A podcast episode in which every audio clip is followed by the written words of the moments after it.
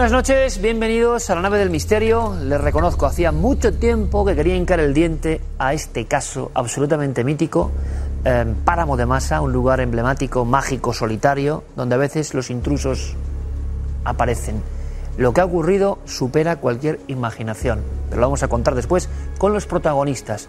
Carmen, buenas noches. Buenas noches, Iker. Viral, y nunca mejor dicho lo de viral, porque ¿cuántas personas han visto este vídeo que vamos a poner ahora? Lleva 26 millones de reproducciones. ¿Por qué no hacemos el... Y por algo es. ¿Por qué no hacemos el juego, entre comillas, de que nuestro público los vea, Venga. Yo vea las lanzo. imágenes? Malasia. Ya está. Venga. Lanzado. ¿Qué ven? Padre con niño en la piscina. Voy a subir al niño que ya quiere salirse. Venga. te No hay subo. nadie en esta parte, no hay nadie. en ninguna de estas partes. Y justo por debajo, alguien ayuda. Una mano fantasmal que parece estar empujando al pequeño muy rápidamente. Además, es como un visto y no visto. Esa mano fantasmal que por el momento nadie ha sabido atribuir a nadie. Nuestro un compañero Sergio de la decía, es un pie doblado del niño, algo", pero cuando luego lo ha visto más de cerca, como ustedes ahora, Es una mano. Es Es, una mano que además hace, eh, pues como la forma de, de impulsar al pequeño, ¿no? Como para ayudar al pero padre. es curioso porque el niño no está como pasando mal, ha habido como una guadilla involuntaria, ocurre algo justo antes Sí, que, y quiere que- salir, ¿no? Justo.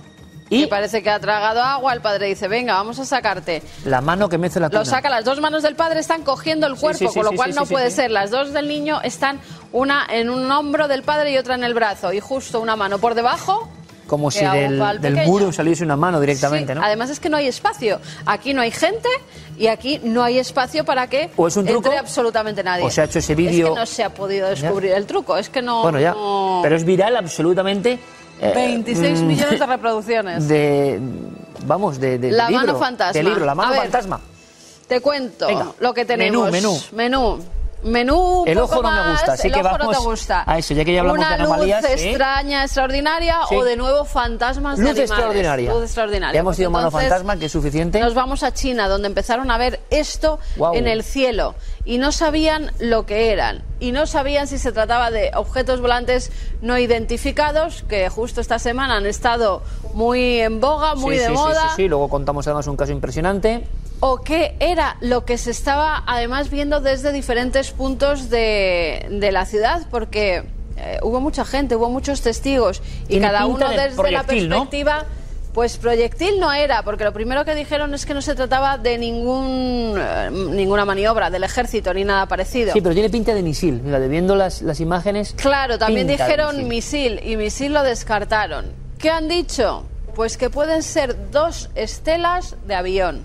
Que se han dos unido en ese momento. estelas En la que se noche. han unido en la noche de avión. A mí- Esa es la única explicación es un- que han dado. Parece más tipo misil, Es ¿verdad? misil. O alguna O sea, prueba armamentística que no querían que se supiera, que no sí. querían que se conociera, pero Mira, esta imagen tan es- rara, además vemos que hay dos, Sí. uno y dos, por eso decían dos aviones que han cruzado sus estelas. Esto es la, la imagen típica de un, de un misil tipo Polaris, eh, porque la historia de los ovnis está llena, mm, realmente, ¿no? De fotografías que tenían que ver con este tipo de artefactos. Lo, lo extraño es que nadie supiese, y sobre una población prácticamente, pues suena curioso, ¿no?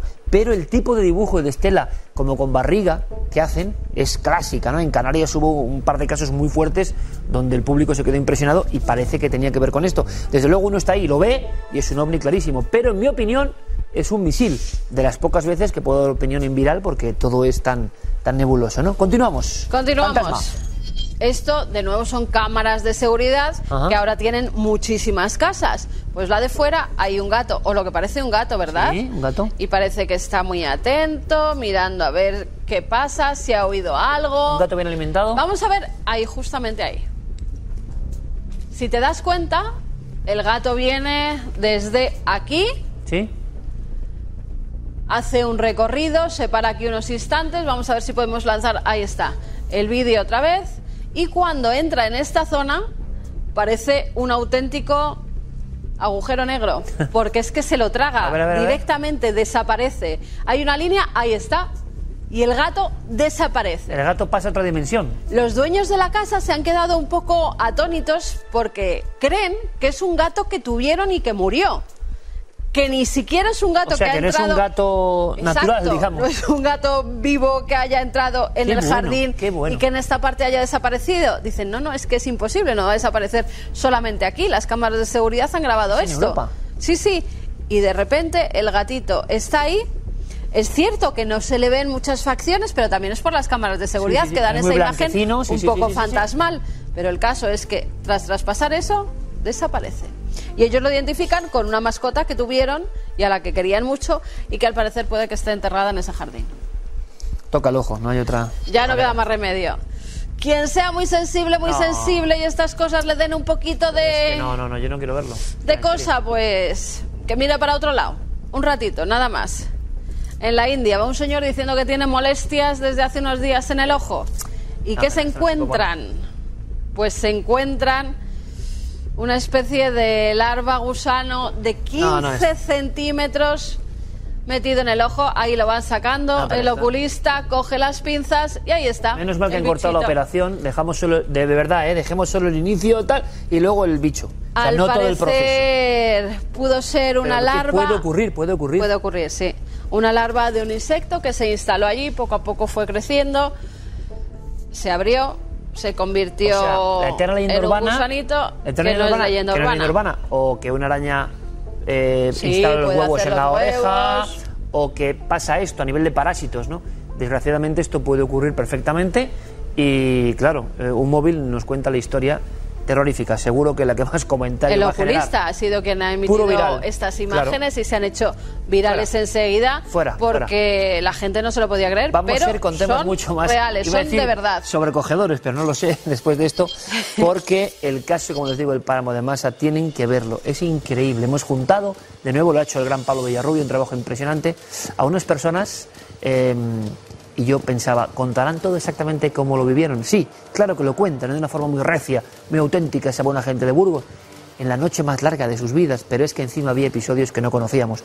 Como hay un episodio en la historia, curioso, Carmen, muy curioso, dicen ahora los... ¿Sabes que Hay mucha... Vamos a ver, los genetistas están enfrentándose a los prehistoriadores e historiadores porque lo que unos han argumentado durante años en libros y en teorías, pues la genética como que está rompiendo muchas de esas claves. Y entonces, sinceramente, hay una auténtica batalla campal. Mucha polémica ahí Mucha, con esto, ¿eh? mucha. La gran masacre, ni más ni menos que el gran eh, Manolo Pimentel, el exministro y el gran arqueólogo y editor, va a estar con nosotros porque es increíble. Dicen que toda nuestra península, toda la piel de toro, fue exterminada. Que vinieron unos y mataron a todos los hombres de España. Vamos de la antigua España. Vamos a ver qué fundamento tiene eso, porque la polémica es brutal y el tipo de ritos que hacían. Muy sorprendente. Y no solo eso, sino que vas a tener una conversación maravillosa con una compañera, con Karma Chaparro, que nos va a hablar, entre otras cosas, de los colores de la muerte. Y ojo, porque hoy tenemos también retro arcade, videojuego, salón recreativo y con algo que tiene que ver con juegos de tanques y militares estadounidenses. Y ahora las noticias. Venga, pues nos vamos a Turquía, porque gracias a la bajada de agua de la presa de Ataturk se han hallado impresionantes dibujos rupestres que según los primeros estudios pueden ser anteriores a la era paleolítica. Salieron a la luz después de que las aguas disminuyeran unos 15 metros y se trata sobre todo de grabados que muestran escenas de cazadores persiguiendo a sus presas. Bueno. Escenas en las que hombres con caballos pues están siguiendo a un chebrotain o venado de ratón, así se llama. En otro tramo de roca que mide más de 8 metros, otros hombres parecen estar persiguiendo cabras salvajes. Lo increíble es que a pesar de estar muchos años sumergidos bajo el agua, estas pinturas Buenísimo. y grabados no han sufrido mucho estando en esas condiciones y ahora las podemos contemplar perfectamente. Los pescadores se quedaron atónitos porque dijeron, esto es nuevo, es alguien que se ha quedado aquí y ha ido haciendo grabados, no sabían. Y cuando llamaron al Museo Arqueológico para que fuera a datar estas pinturas, pues se quedaron impresionados, porque la verdad es que el estado de conservación es muy bueno, es que Iker. Turquía, y lo hemos vivido allí, tiene mucha historia de embalses que anegaron lugares arqueológicos como Neval y Choré y otros. Eh, hombre, paralíticos no creo que sean. ¿Por qué? Muy sencillo. Hemos visto una figura de un hombre con Sí. arco y flecha y seguramente sean pospaleolítico o neolítico, es decir, pero que a lo mejor tienen 5.000, 6.000 años. Menuda gracia. Y están ahí como un tesoro conservado por las aguas. Maravilloso. Nos vamos ahora con la Sábana Santa, Venga. ¿quieres? Más Venga. Bueno, no es polémica, son nuevos datos. Vuelve a estar en boga tras la creación de una escultura que ha reproducido de forma científica las huellas de la crucifixión que se pueden observar en la tela. El escultor italiano Sergio Rodella ha estado creando esta obra basándose en cientos de estudios científicos que se han realizado hasta ahora en la síndone. Tras un estudio minucioso de la sábana santa y de la anatomía del hombre al que cubría, el escultor envolvió con una réplica del lienzo su estatua para comprobar que coincidían todas las marcas.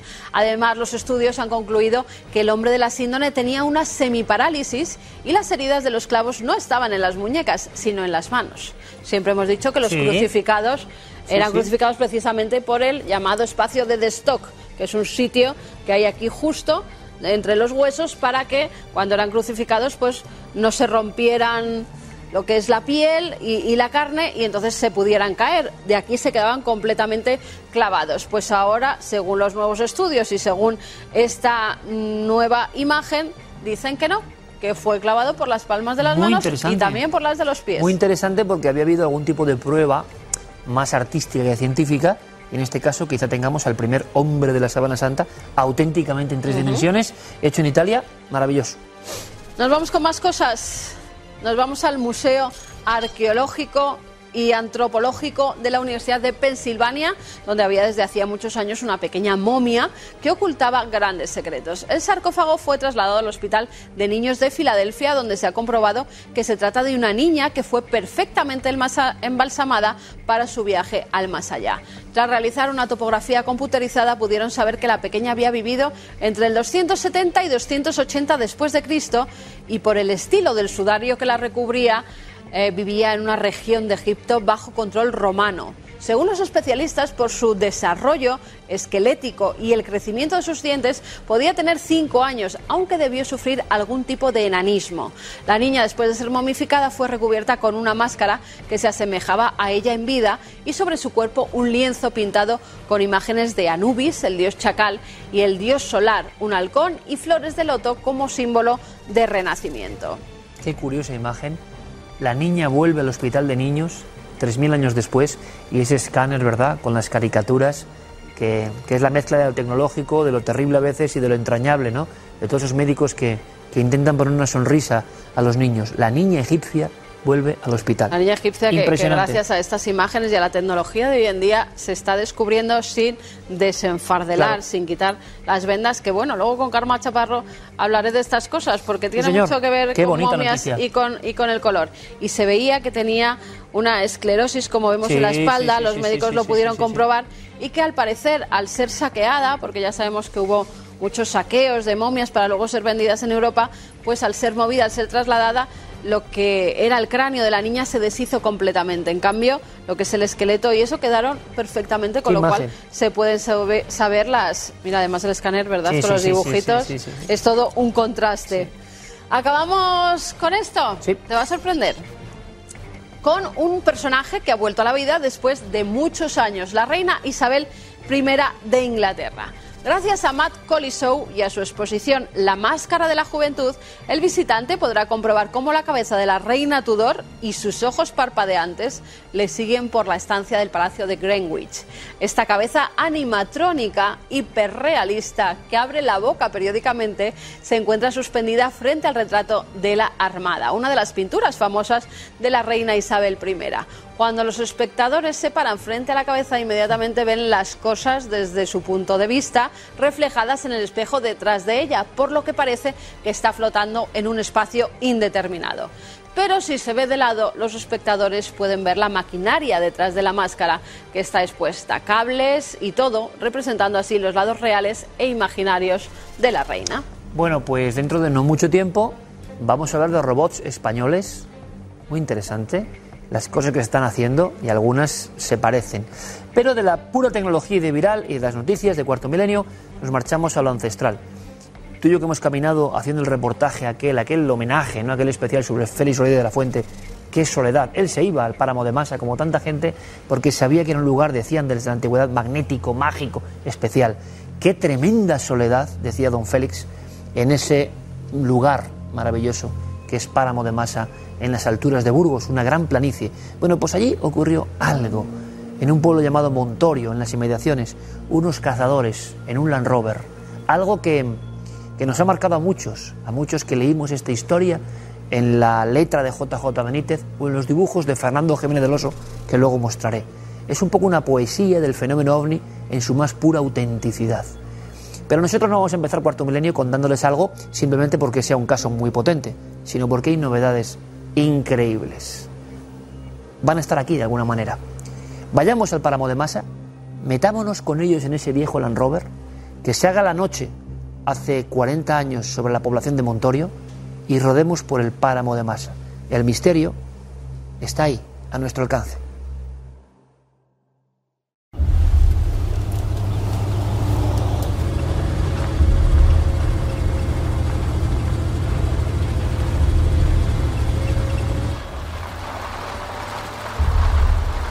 Han sido protagonistas cinco vecinos de Montorio, la familia Serna, que en una madrugada pues realmente tuvieron un encuentro francamente impresionante que los dejó atónitos.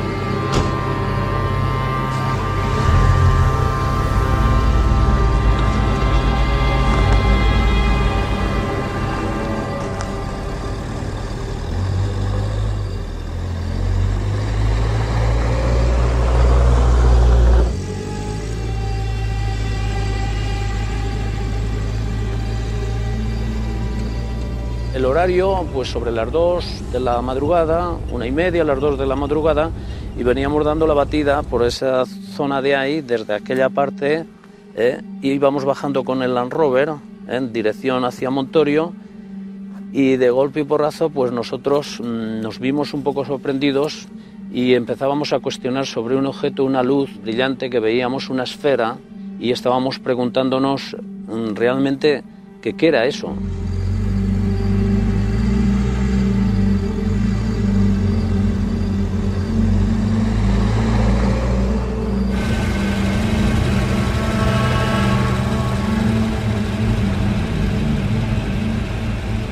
Esa luz estaba justamente en esos pinares, que es a lo que te iba a decir, en esos pinares ¿eh? y suspendida unos 100 metros para arriba.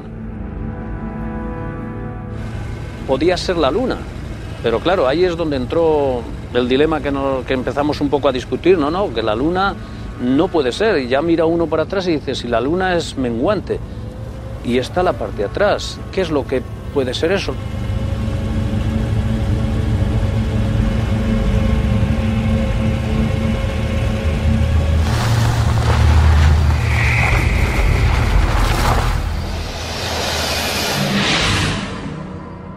Pronto pues vemos un, objeto que, que, que, vamos, que no era ni, ni la luna, ni un helicóptero, ni un avión, ni nada de nada. En ese momento mismo en que decimos, que digo yo, digo, pues qué hostias es esto, es cuando viene hacia nosotros a una velocidad que por eso la impresión nuestra, no sabemos si es porque era grandísimo, ¿eh? que cubría un horizonte con el otro, o por la impresión del reflejo de esa velocidad. Cuando de golpe y porrazo, ¿eh? ese objeto se nos viene encima, pega un destello fuertísimo. ¿Y qué pasa? Instintivamente me imagino que mis compañeros, mis hermanos o tal, hicimos lo mismo, echarnos, lo que hice yo, echarme así las, las manos como de, de protección.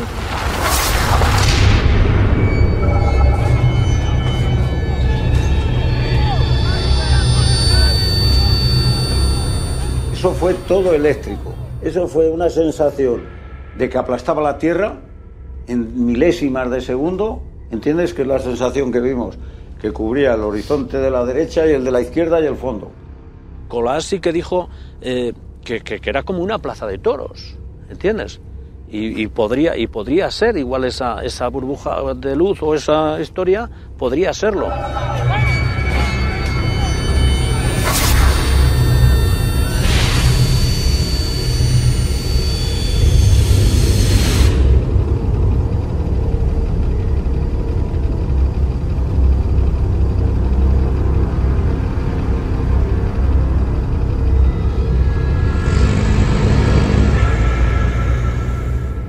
Contra el volante, pero pisaría el freno inconscientemente, como cuando vas a tener un problema, que eso lo haces ya sin eso, pero pararle, lo que es dar la llave, no.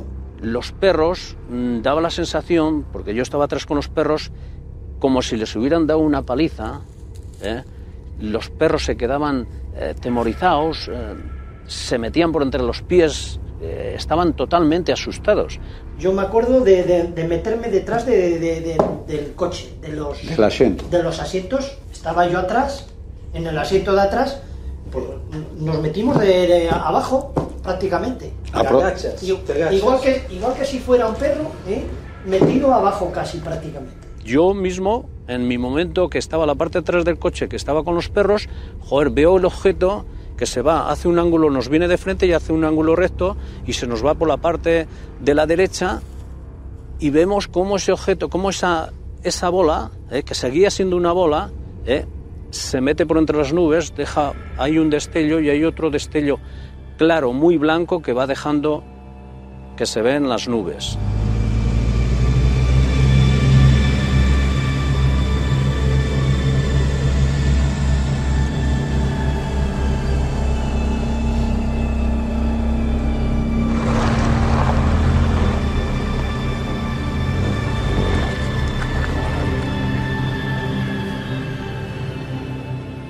Sin saber por qué, marchamos eh, casi directamente como teledirigidos a casa, como, como que nos había pasado algo raro y no entendíamos y fuimos a casa, claro, tardaríamos media hora al llegar a casa.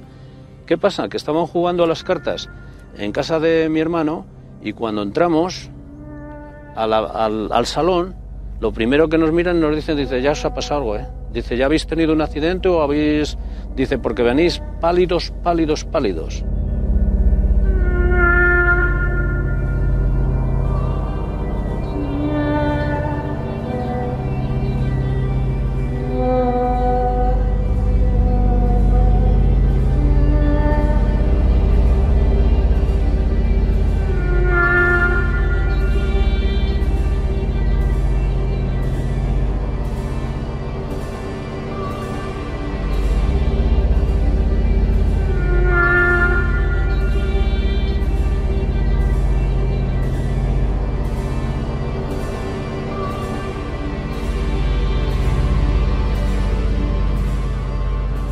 Sabemos si estuvimos cinco minutos inconscientes o como sería, ¿eh?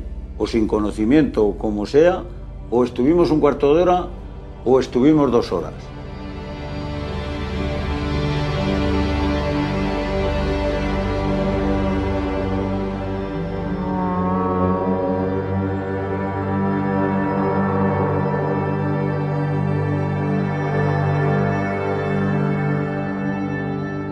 Ahí hubo algo que nos, que nos fotografió o que nos tuvo ahí paralizados, podría ser 10 minutos, 5, 15 y nosotros no sentimos nada. A la hora de despertar, que no sabemos lo que nos falta ahí de nuestra vida, eso lo podemos decir bien claro, yo cuando menos. ¿eh? Despertamos todos al mismo tiempo. ¿Qué me ha pasado? ¿Qué ha pasado en ese momento? Y como vemos que hay un corte un corte en, el que el objeto llega y el objeto que se va es como que algo no existe ahí, no cuenta con nosotros. Hay un espacio muerto.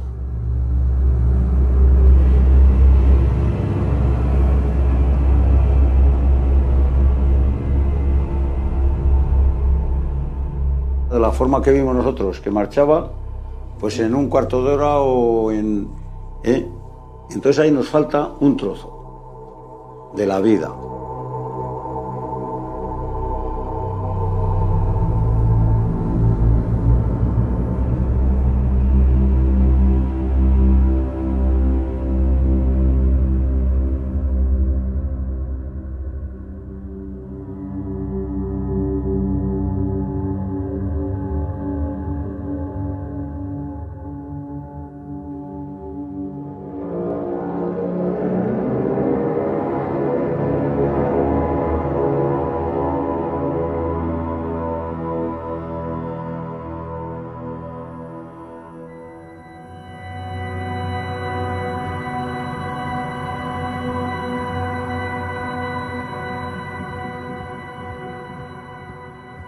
Sin desmerecer, les diré que bueno, tengo la carne de gallina, lo primero. Lo segundo, creo que es uno de los mejores reportajes que hemos hecho en este programa, pero por algo muy especial. Es algo que no se puede definir. Es algo que es cuando algo es real, cuando algo es auténtico, cuando unas personas que se visten por los pies, de vida recia, de poca tontería, recuerdan 40 años después algo que les marcó un poco la vida y lo cuentan de esta forma. Van a comprender la emoción enseguida en la cara de mi compañero Pablo Villarrubia, una emoción que yo he vivido muchas veces. Este caso precisamente, el caso de los cazadores de Montorio, este caso que a mí también me puso la piel de gallina cuando era un niño, al leer el libro del siempre nombrado aquí JJ Benítez, y el querido doctor Jiménez del Oso, que no es mi padre, como muchos creen, pero que tuve la fortuna de trabajar con él muchos años. Fernando, yo tengo este dibujo, hizo este dibujo en la contraportada del mítico Televisión Española Operación OVNI, así era el libro de Benítez, y había una gran luna o una gran plaza de toros que se aproximaba a un diminuto Land Rover. Y yo, cuando vi la foto de Benítez de la entrada al páramo de Masa, de niño, decía, ¿qué lugar será este donde aparecen los ovnis? Y un día fui al páramo de Masa, pero no tuve la fortuna de conocer a Calisto a sus compañeros a sus hermanos. Pablo sí lo ha hecho. Hace poco les confesaré que revisando libros dije, jolín, este caso, este caso mítico, ¿cómo no lo hemos tocado aquí en Cuarto Milenio? ¿Cómo no lo hemos revisado? ¿Pensarán exactamente lo mismo? Eh, ¿Dirán letra por letra lo que vivieron? Y con esa verdad y ese puñetazo quiero decir que es increíble lo que uno puede sentir si ama el fenómeno ovni y su misterio. Aquí las músicas de nuestro compañero Pascal Chajín, aquí el trabajo de nuestras compañeras Ana y Begoña, aquí el trabajo de todo el equipo, esa música y el páramo como un personaje más. ¿Se han dado cuenta? El páramo que es una tierra muy especial. Ahora, ¿qué pasó aquella noche? Y lo que yo no me esperaba, y Pablo me lo decía casi conmocionado por teléfono, es que había nuevos datos, que estos cazadores, que estos eh, hombres del páramo de Masa, en Burgos, habían vivido otras cosas y que por fin lo contaban, lo iban recordando. Y tenemos la fortuna increíble de tener aquí a Calisto, a Calisto Serna, que hemos visto cómo lo cuenta, con qué rotundidad, con qué fuerza. Yo, Calisto, te lo agradezco porque para mí es un momento muy mítico, es un caso para mí muy querido, y fíjate, darme cuenta de que lo manteníais así me ha dado una gran alegría, porque a lo mejor no queríais hablar, a lo mejor, bueno, no fue para tanto, y yo creo que no es que fuera para tanto, es que era para más, ¿no? Buenas noches, Calisto. Buenas noches, que Pues así es. Es una cosa, una experiencia, fue tan fuerte que aunque no se hable y no se comente, queda ahí. Y queda en la retina de los ojos y queda en, nuestra imaginación continuamente. ¿Qué pasó? ¿Qué era aquello? ¿Qué era aquello? Oye, ahora, lo estaba viendo, cómo lo contabas con Pablo, ese Pablo que estaba yo creo que emocionado en mitad del páramo, cómo se elevaban nuestros compañeros con el dron, cómo veíamos esas soledades maravillosas del páramo de masa, y con qué fuerza lo contabas que como como que lo estabas viendo de nuevo con tus compañeros y hermanos, lo estabas viendo otra vez. Claro, es la fuerza que tiene este misterio. Claro, estaba en el lugar exacto y eso te daba te da fuerza de, de volver al 77, estamos hablando de 41 años. ¿eh? Pero claro, ese reflejo y esa experiencia que vivimos ahí queda grabada y nos moriremos con ella. ¿eh? Y nos moriremos pensando casi realmente qué fue aquello. ¿Y qué crees, eh, Calisto? Yo, ya con el tiempo y reflexionando sobre el tema y así, mm, yo creo que son energías concentradas, pero energías concentradas que posiblemente estén, y no posiblemente, están controladas. Creo que están controladas mm, de, donde venga la información y de donde venga la orden, pero estarán controladas. Creo que de este planeta, de esta Tierra, no son.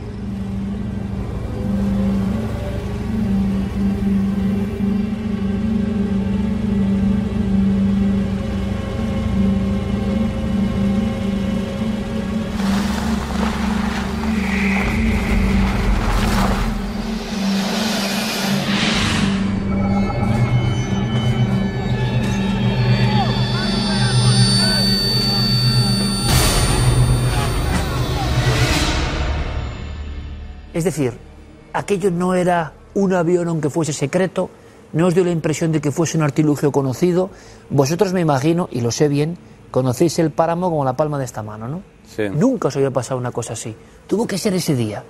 Y de repente, a mí lo que me ha intrigado de verdad es, primero, es un momento, hablamos la semana pasada, Calisto, de un caso en Chile, donde un avión, bueno, seis aviones de pasajeros encuentran algo parecido y uno tiene que ser desviado, y esto ha pasado este año. Vosotros estáis con Land Rover, están los perros, estáis vosotros, y hay una comunidad humana y animal ahí importante, y aquello da la impresión no de que pase, de que va hacia vosotros, de que va por vosotros. Sí, sí. ¿Qué se Ah, siente en ese momento? es- son instantes. Casi no se puede saber qué se siente en el momento cuando estamos debatiendo. No sentimos el peligro, porque estamos viendo un objeto que nos estaba extrañando en la forma y donde estaba, ¿no? ¿Qué pasa? Ahí es todo muy instantáneamente, porque el objeto se nos viene encima, ahí va, ahí va, ahí va. Metes los brazos, te proteges instintivamente, ¿eh? y luego hay un corte, un corte, pero, pero va continuo, un corte que luego ya uno, cuando abre los ojos, encima es que casi miras por donde marchaba. Cuando tú despiertas o despertáis, y esto, y esto, Calisto, dais una clave, yo no sé si consciente o inconsciente, pero es una clave brutal, ¿eh?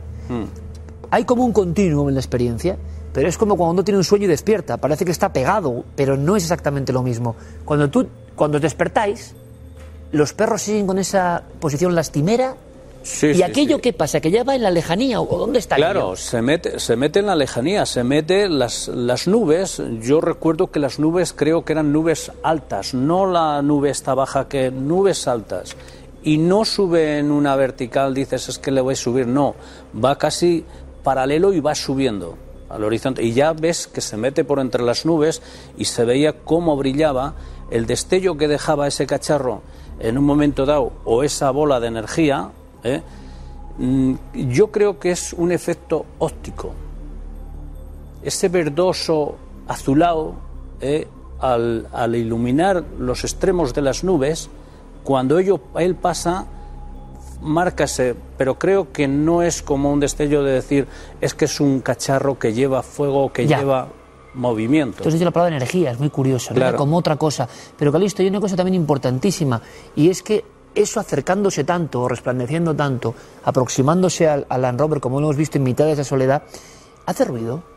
¿Hay algún momento en que No escucháis hace algo? absolutamente nada. nada. Y es una de las cosas que lo primero que empezamos allí a debatir, no se ha sentido nada. No se ha sentido nada. ¿Qué ha sido? ¿Has parado el coche? ¿Se te ha calado? Sí, no sabíamos perfectamente, lo teníamos eh, claro que, que no habíamos oído absolutamente. Que es otro clásico, además de estos temas, ¿no? Un, un- un gran meteoro, un satélite, un aparato. Nada, la nada más absoluta, ¿de acuerdo? Y luego esa sensación de corte, que yo esa no la tenía clara, Calisto, hasta que Pablo no ha vuelto a hablar con vosotros en este fenomenal trabajo que ha hecho, yo no sabía que teníais la sensación de corte. Pero lo alucinante es que no es, no es una sensación que tengas tú solo, es que todos los que estabais ahí, los que estáis vivos de esa experiencia, em, todos tenéis una sensación de qué. Os miráis extrañados, ¿qué ha pasado? Tenéis la conciencia de que ha pasado más tiempo de Claro. ese despertar, ¿no? Claro, porque notas el corte y se nota ahora en la, cuando recuerdas, notas que hay ahí un corte que no, como que se te ha cortado parte de la vida, un trocito. Falta algo. claro, falta algo. No sabemos cuánto tiempo, porque, porque no tuvimos la oportunidad de mirar el reloj, sabíamos que habíamos estado dando dos horas eh, vuelta con el coche para ver si veíamos algún, algún animal, sobre todo íbamos a jabalí. ¿Y qué pasa? Que también una cosa que hay que tener un poco en cuenta ahora que tocamos el tema de, de dar la vuelta durante dos horas, es que los animales no vimos ni uno. Y es muy difícil, cualquiera que vaya a En el cazar, páramo. en aquella época que estaba lleno de animales, si no eran liebres, eran corzos o jabalíes. No había un solo animal. No había un... y los la- que había con vosotros estaban asustados. Pero eso fue en el momento del, del impacto. del- Pero antes nada. Antes nada, antes, antes ellos iban tranquilitos, iban, bueno, no te vas fijando tampoco porque no te ha sucedido. Pero claro, Pero ahora caes en la cuenta de que el páramo estaba vacío. Claro, claro. Luego cuando piensas, y porque estábamos nosotros mm, hablando un poquito, vámonos ya si eso para casa, porque esta noche no sale nada, aquí no vemos nada, no vemos nada, y nos extrañaba no ver nada. Como si los animales Calisto intuyesen algo, como Es- ha pasado en tantos casos. Creo, ¿eh? Sí. Oye, ¿tenéis la sensación personalmente de que hay como un sueño o que despertáis al unísono o que, o que entréis en un sueño? Algo pasa en que... Porque siempre de tiempo cortado y esto sé que es muy difícil y me lo he encontrado en muchos casos. Es difícil el lenguaje, Pero hay un momento en que, como dices tú, no hay un continuo. Por tanto, quiere decir que hay un instante donde parece que entras en un sueño o que en tu mente se corta algo y vuelve. Sí, sí, se corta y vuelve, pero lo- luego cuando nos analizamos y vemos que el tiempo ha pasado, eh, nosotros estamos, mm, quedamos en que no había que decir nada y estábamos como asustados. Quedaste sin que no hay que decir nada, ¿por qué? Porque os daba un poco de Por- reparo claro, todo esto, claro, ¿no? porque claro, porque nos iban a tratar de no sé qué. Si estuvimos con el coche parado allí un cuarto de hora reflexionando y, preocupados de que habíamos visto y que esto y que no, y que de esto ni hablar, vamos, Fíjate. ni hablar porque porque en aquel entonces estas cosas pues te podían decir bueno pues eh, a- Que vaya usted al manicomio, ¿no? Directamente. Es- posiblemente. Entonces ahí en eso el, el tema está en que en ese momento eh, nosotros cuando empezamos a reflexionar y eso mm, nos empezamos a ver las caras y ya veíamos que, que no teníamos la cara y somos gente de campo que tenemos color y ya cuando fuimos a casa y ya Pálidos. claro pálidos qué fue lo que nos puso pálidos porque cinco personas acostumbrados a cazar y a cuchillo, Bueno, eh, eh, ¿me entiendes? Sabemos de qué hablamos, Quiere sí. decir que una luz te puede sorprender, pero no ha sido un, un- un sonido fuertísimo que ha pegado, no hemos volcado con el coche. eh, quiere decir que qué nos puso la cara pálida Mira, a los cinco. Calixto, ¿Qué yo- vimos? claro. No nos acordamos. claro. Eh, JJ lo decía muy bien en una de esas frases que, claro, que yo tampoco puedo, puedo olvidar, ¿no? Él definía a los cazadores de Montorio como personas que cazaban el jabalí a pecho descubierto. Esa frase, leída cuando uno es niño, y dice, pero define muy bien tipo de gente recia, repito, tipo de gente sin tonterías, tipo de gente acostumbrada a la noche y al campo, a la vida bastante dura, nada que ver con la de la ciudad. ¿Y qué le va a asustar hasta dejar pálido a cinco cazadores de Montorio? ¿Qué? Bueno, pues te voy a contar una cosa, Calisto, que me surge ahora. Uno de los casos parecidos, a- pero viéndose un ser, ahora contamos, que yo pude investigar, eh, ocurre en una base española, una base aérea. Una base aérea donde unos chicos disparan eh, un montón de proyectiles, han visto una especie de luz y dentro del perímetro de la base de Talavera Real observan un ser. Un ser que se les, que se les va encima con los brazos en cruz. Muchos años después, cuando yo los junto, caen en algo que me ponen los pelos de punta, ¿eh? caen en algo que dicen, joder, nunca nos dimos cuenta.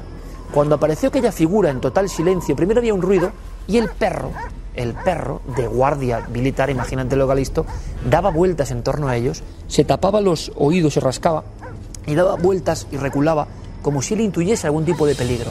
Es una, es una actitud muy parecida a la de vuestros perros. Sentían algo que no era lo normal.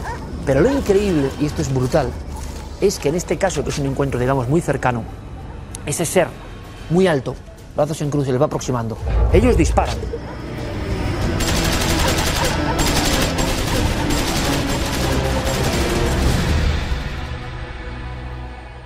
¿Y sabes lo que cuentan y lo que nos contaron, y uno de ellos nos contó aquí? Que hay como un corte. Es decir, que les dio la impresión de que estaban despiertos disparando y que de repente despertaron o que se habían dormido al mismo tiempo. Fíjate qué cosas. En esa situación de tensión tú no te duermes. Porque cuando vuelven en sí al mismo tiempo, aquello ya se va alejando como una televisión que se apaga y ha vuelto toda la realidad. ¿Sabes el trauma que tienen estos soldados? Que les falta un cacho, decían así, de vida. Claro, es que Y tú, imagino que eso queda ¿eh? en la mente. ¿Y cómo se resuelve? ¿Habéis tenido alguna experiencia muy interesante de relajación, de Sí. intento de pensar? Pablo nos ha ayudado en esto enormemente. Subjetivo, de acuerdo, por supuesto. ¿Había algo diferente? ¿Algo que te hizo pensar en otras cosas cuando hiciste esta experiencia, no vamos a decir de hipnosis regresiva, pero sí de relajación profunda? ¿Calisto? La relajación sí fue bastante profunda. Yo seguía sintiendo lo que decían mis compañeros. Pero cuando Pablo me pregunta,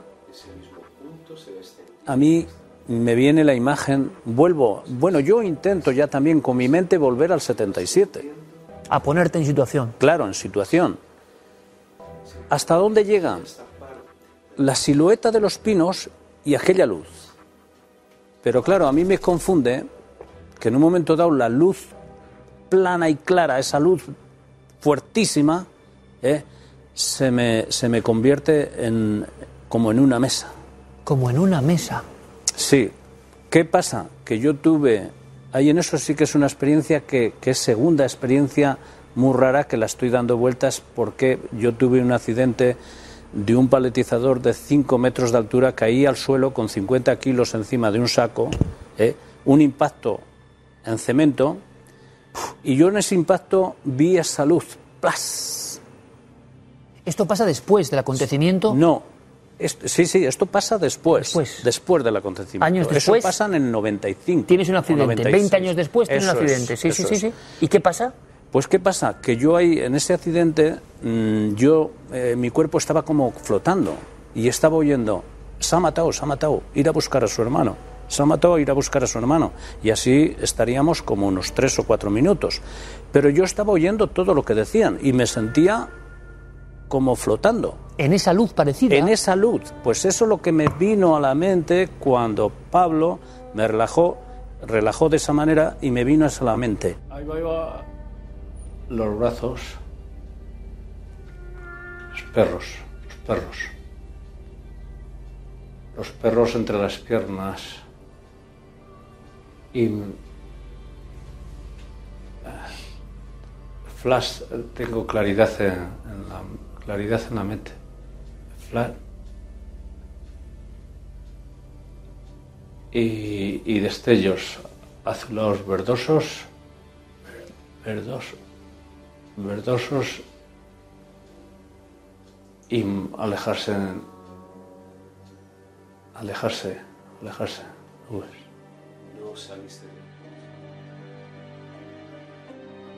Casi suena película, ¿no? De borrar recuerdos, pero va un poco por ahí. Que hay un- y, como digo, es común, o sea, es lo compartís todos esto. Que hay una parte que no. Pues mira, me parece muy interesante, Calixto, porque nosotros como periodistas podemos intentar saber más. Si el testigo tiene esa especie también de, oye, esto tiene que ser así, y a lo mejor meternos en esa franja, si se puede, es traumático y no interesa tampoco. Y mejor que siga así. Hombre, no lo sé si sería traumático, pero tampoco en estas cosas Ya. conviene igual. Te no entiendo sé, ¿eh? perfectamente. Yo lo único que tengo que es muy evidente es mm, los perros también. Los animales tienen un instinto. ¿eh? Y estaban muy no es- asustados. Claro, y son animales que estaban preparados para la caza, que en cuanto venías y decías, ahí va, ahí va, el animal, pum, se ponía en observación, plas, porque estaba para ello. Y si pasa un reactor o pasa eso, el animal ni se mueve. Ni nada. está acostumbradísimo. Absolutamente nada. Entonces el animal, eh, yo que iba atrás con los perros, porque toda la- siempre que íbamos a cazar iba atrás con los perros y saltaba con ellos. Entonces tenía el contacto de los perros. Y esa forma de ver a los perros rastrarse en el suelo y temblar como si les has molido y meterse por, porque ellos buscan tu refugio por entre las piernas mías, metiéndose los perros. Te ha pasado pocas veces eso, ¿no? Nunca. Los nunca. Nunca. En cuarenta y pico años. Para nada. Te ha pasado ver a los perros de caza así. Nunca. Quiere decir que nosotros no acostumbrábamos Ya. a pegar nunca a los Ya. perros. Pero si a un perro se le da una paliza fuerte, ¿entiendes? Me imagino que actuará de la misma manera. Sí, el susto, el miedo, el. Pero ese era un susto que iba a protegerse a uno, a su, a su, donde creían que se iban a proteger, en su, en su amo, en su... Pues yo creo que al final los perros son tan inteligentes como nosotros, o más, y saben de esas cosas, como saben de los terremotos, como saben de energías, y, y- y ven cosas que nosotros no podemos ver, y que ahí fueron centinelas de algo que, que, bueno, que venía, que les sorprendía y que ellos no entendían. Yo, desde luego, ha sido súper emocionante, lo digo sinceramente, Calisto. Eh, me hubiera encantado también teneros a todos y quizá haya una oportunidad de volver a- al páramo, sería un auténtico placer. Y ver algunas cosas que de momento no vamos a contar, si te parece, porque creo que están en fase de investigación y que son muy interesantes, porque en el fondo el páramo, y creo que estamos de acuerdo tú y yo, ha sido tierra mágica siempre. ¿eh? Sí, sí, yo estoy convencido que hay mucho ahí.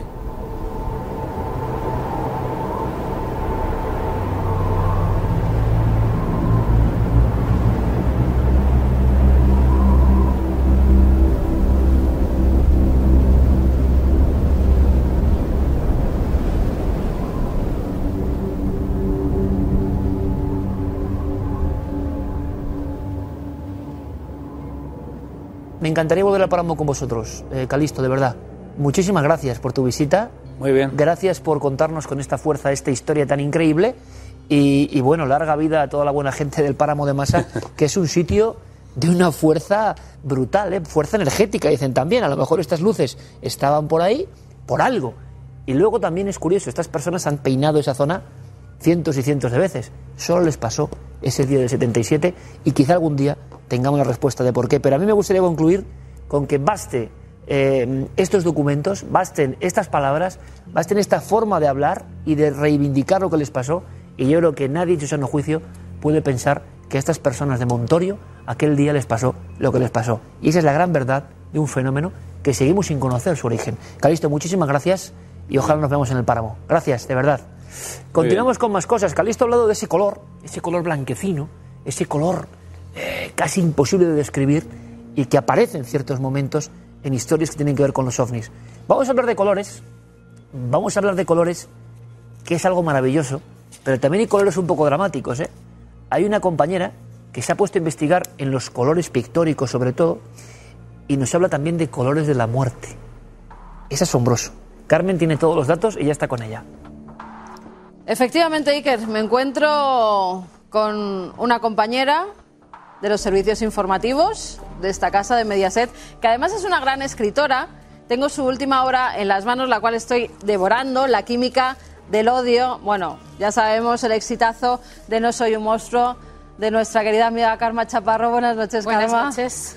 Que estamos encantados de tenerte aquí de nuevo con una historia tan fascinante y sobre todo lo bien que te documentas para las novelas. Yo de verdad estoy enganchadísima por ver esas historias en las que te metes tanto e investigas para sacar también cosas misteriosas. Bueno, pues lo mismo que investigáis vosotros para contar vuestras historias, ¿no? Al final la vena periodística está ahí y solo la trama es ficción, el resto es documentación, documentación, documentación, y además de cosas que yo creo que van a ser muy interesantes para los lectores. Claro, es que además te metes en, en la química del odio a fondo en un tema que además en el programa hemos tratado innumerables veces porque Egipto es un clásico siempre. Y los misterios de Egipto, la maldición de las momias. Y aquí hay algo que tiene que ver mucho con esas maldiciones y con esas momias, ¿no?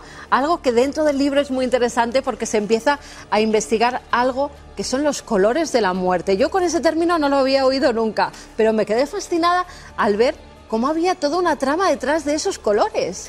Claro, porque piensa que estamos ahora acostumbrados el ordenador, la tele reproduce 16 millones de colores, entonces a reproducir prácticamente cualquier color que hay en la naturaleza. Pero durante toda la vida artística del ser humano eso no ha sido posible. Y entonces el ser humano ha tenido que buscarse maneras de reproducir los colores en una pared, en el arte rupestre, rupestre o en un lienzo o en un libro. Y lamentablemente algunos de esos colores que se reproducían eh, los tonos eran mortales o estaban hechos con restos de cadáveres. Tonos de colores, a ver, vamos a ver esto. Tonos de cadáveres, bueno, además tienes el lienzo detrás con todos esos botecitos, muy de alquimistas también, Sí. ¿no? Muy de la época. ¿Cómo, ¿Cómo utilizaban esos colores? ¿Cómo creaban esos colores? Hay algunos que tienen que ver con lo que tú decías, con la muerte, con los cadáveres, Con las momias cómo de Egipto. fabricar las- esos colores precisamente con carne momificada. Uno de los colores más famosos y, eh, es el marrón momia, el mummy brown. Y seguro que tú tienes en la cabeza, si yo te digo de la Croix, la libertad guiando al pueblo, que es ese cuadro de esa mujer francesa con la bandera, con el torso desnudo, incitando a la revolución. Bueno, pues ese cuadro está pintado con restos de muertos. En ese cuadro hay restos de muertos. Delacroix no lo sabía cuando lo pintó. Y en muchos otros cuadros de Delacroix y de pintores de su época. ¿Por qué? Porque el marrón perfecto, hasta ese momento que se había conseguido, era un marrón hecho con restos de momias. Con el resto que queda cuando tú desenvuelves una momia egipcia Ajá. entre eh, la tela y la piel se formaba una especie de pasta, eso mezclado con productos químicos te daba un marrón brillante que no se cuarteaba y que entusiasmó a todos los pintores de la época y que se ha utilizado en cientos de cuadros icónicos de la historia universal de la pintura.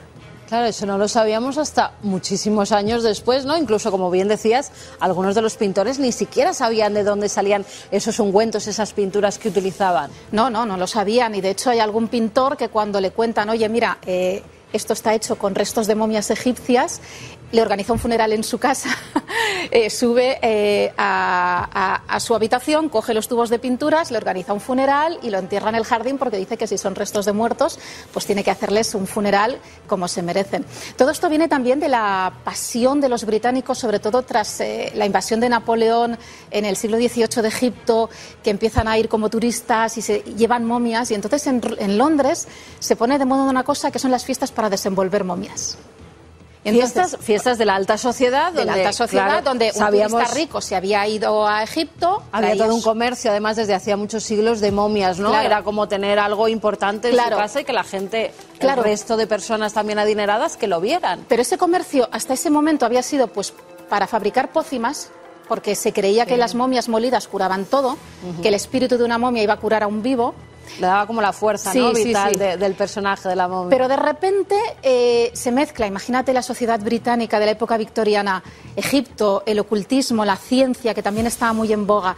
Y entonces se pone de moda llevar momias a casa y hacer una fiesta solo para ir desenvolviendo y cada invitado cogía un trozo de venda y desenvolvía la momia. Y, de repente eso era lo más de lo más en la sociedad británica y si no tenías una momia, pues no salías en el ola de la época.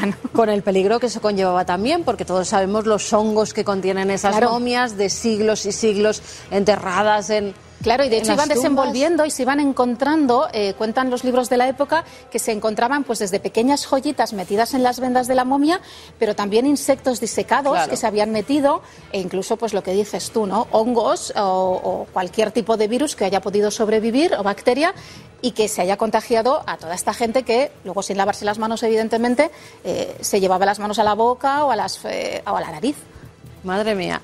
En, la química del odio, en el libro, yo cuando me lo he ido leyendo, hay que resolver un crimen. Vamos, la principal eh, protagonista tiene que resolver esos crímenes y tiene mucho que ver estos colores, pero también hay colores que no solo se fabricaban con muertos, sino que podían provocar la muerte, era el efecto contrario.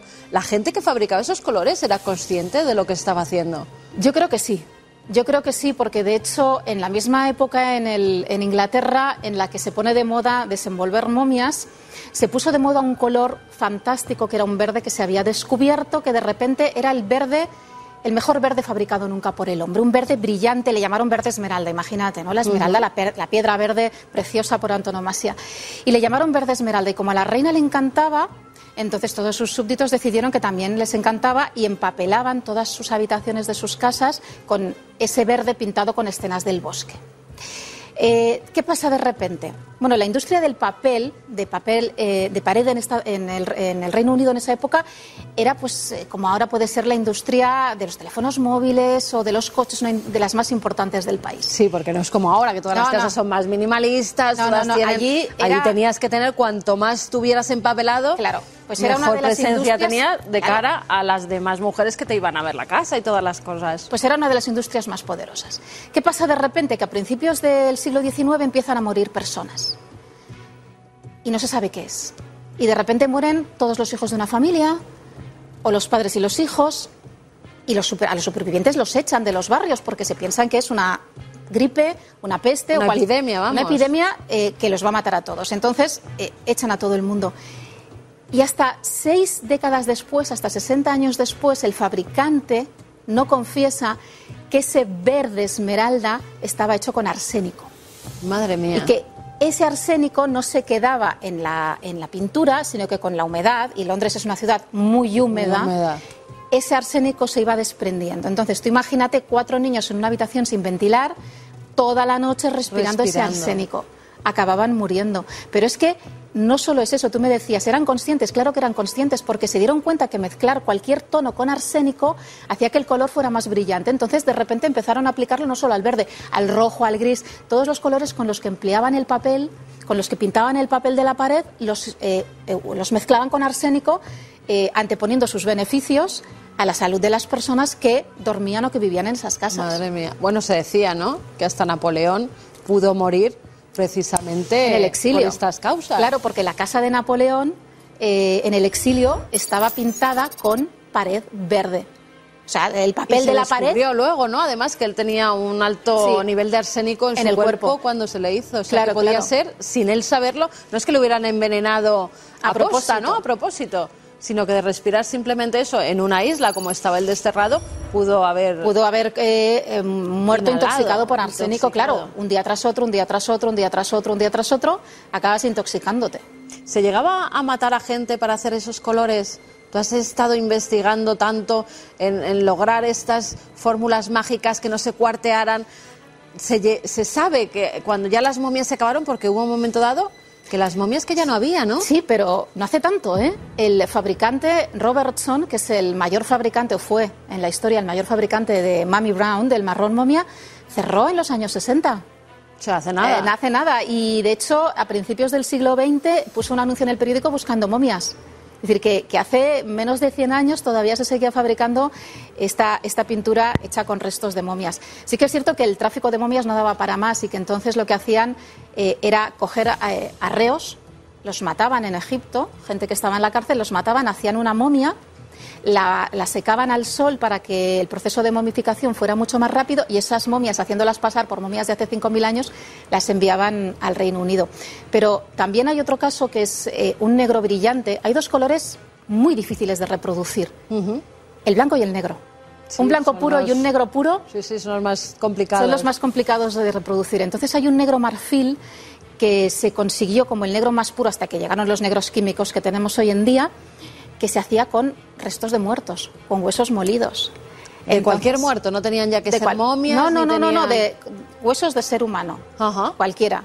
Entonces, claro, tú podías ir a un cementerio, coger un hueso y machacarlo, pero también podías cometer un crimen, te quedabas sin muertos, eh, matabas a, sobre todo, gente en las cárceles o mendigos, y con eso, pues te hacías unos buenos botes de pintura. Bueno, la historia ha estado llena.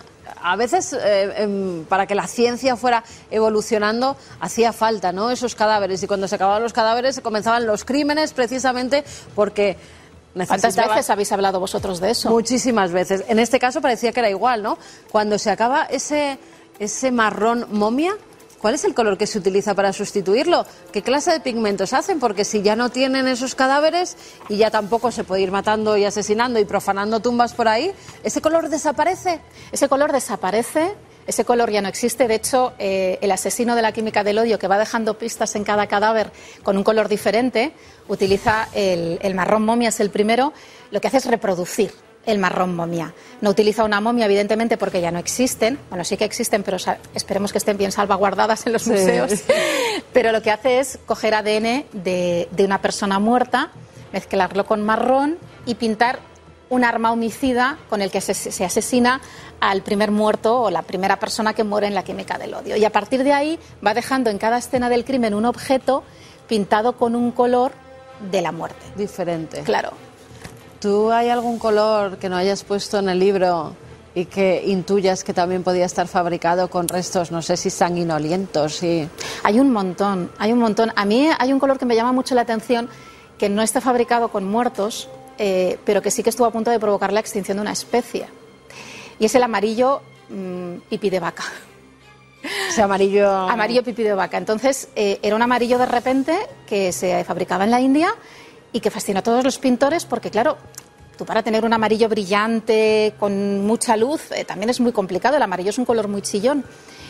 Pero claro, para conseguir ese orín de vaca que pudiera dar lugar a ese amarillo, a las vacas solo, solo las podías alimentar, se dieron cuenta, con hojas de mango.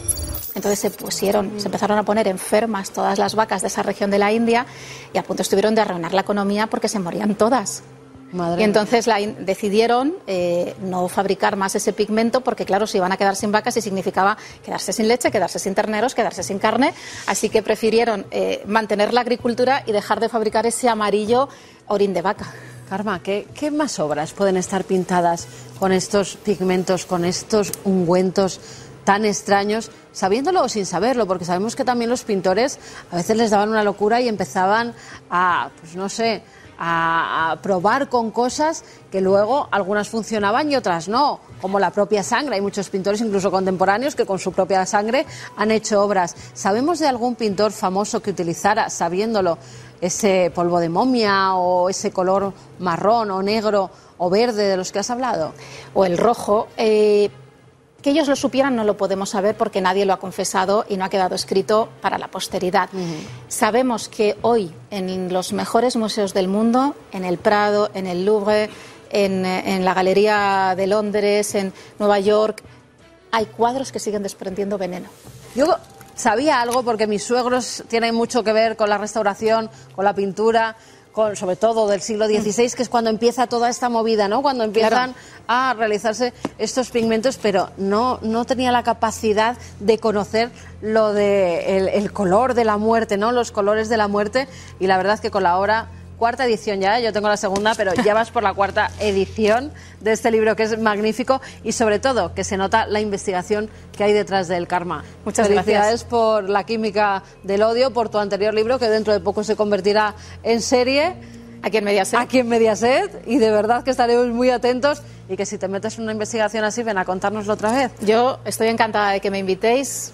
Feliz de venir aquí y de compartir con vuestro público eh, pues estas cosas que también vamos aprendiendo un poco todos. Claro que sí. La química del odio. De verdad, no os lo podéis perder porque te engancha y además aprendes un montón de cosas. Fíjate que nosotros estamos siempre con momias, con cosas estudiando y esto se nos escapaba, pero tiene que venir Karma y contárnoslo. Así que muchísimas gracias, Karma. Gracias a vosotros. Iker, seguimos con más cosas porque esto de verdad que se ha quedado para una investigación futura porque es apasionante. El mundo de los pintores, de los cuadros y de lo que se utilizaba para pintarlos.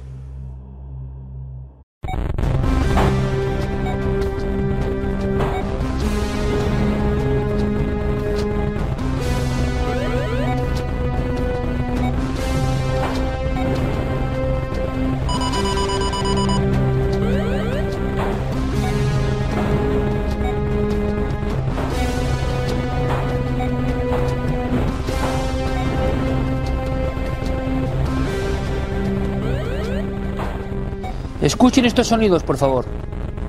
Escúchenlos con atención porque para algunos amigos pueden ser el inicio, el punto de salida a ese viaje en el tiempo que siempre realizamos cuando la nave del misterio se convierte en este viejo salón recreativo.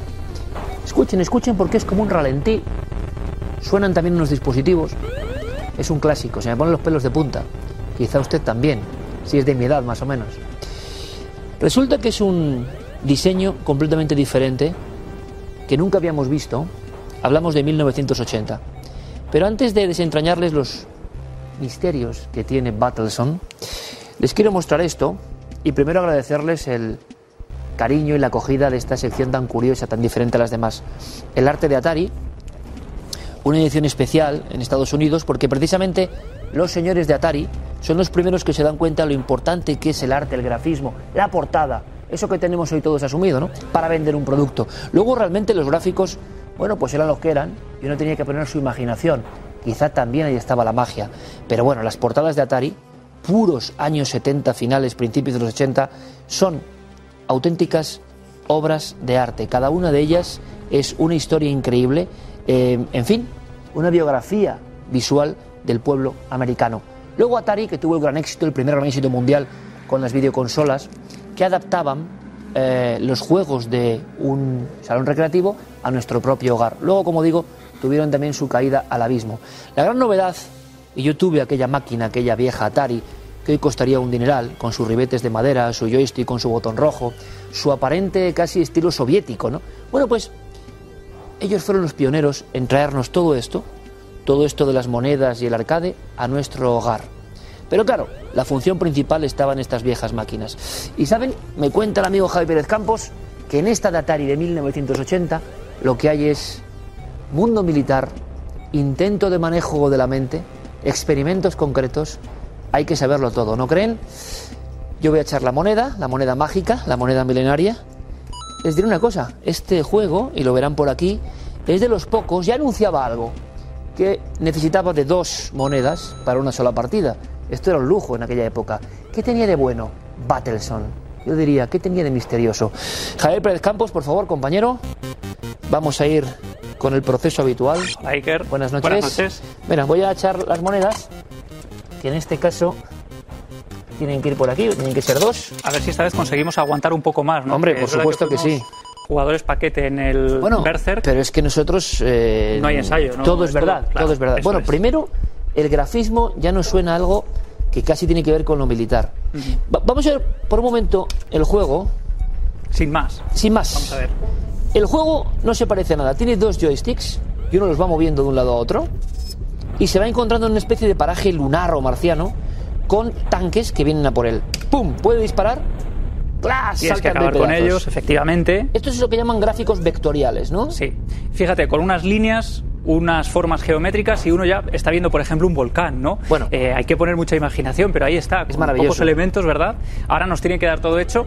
Y curiosamente, Battlezone, al que vamos a jugar hoy, es uno de los pocos juegos que desde los años 80 se ha seguido fabricando. Ahí está, te han matado me- a la me primera. masacrado, me masacrado. Se va poniendo muy complicado según va ¿Sí? avanzando porque los tanques se van moviendo con mayor rapidez. Ahí vemos enemigo a la vista, te está avisando por dónde vienen. Tienes también formas de, de ponerte, digamos, en la trinchera casi. Te puedes esconder Mira, en esas mira. formas geométricas. ¿Cómo huye? ¿Cómo huye el enemigo? Sí, sí, cada vez más veloces. ¿eh? Bueno, cada es vez que más te voy a decir una cosa, Javier. Esto es del año 80, yo tenía 7 años. Mm. Esto te mete en cuanto estés, que es lo que pasaba con Berserk, uy, en, en la dinámica de estar de verdad dentro de un tanque. Pero encima, el tango, el Battlezone original, tenía un visor Sí.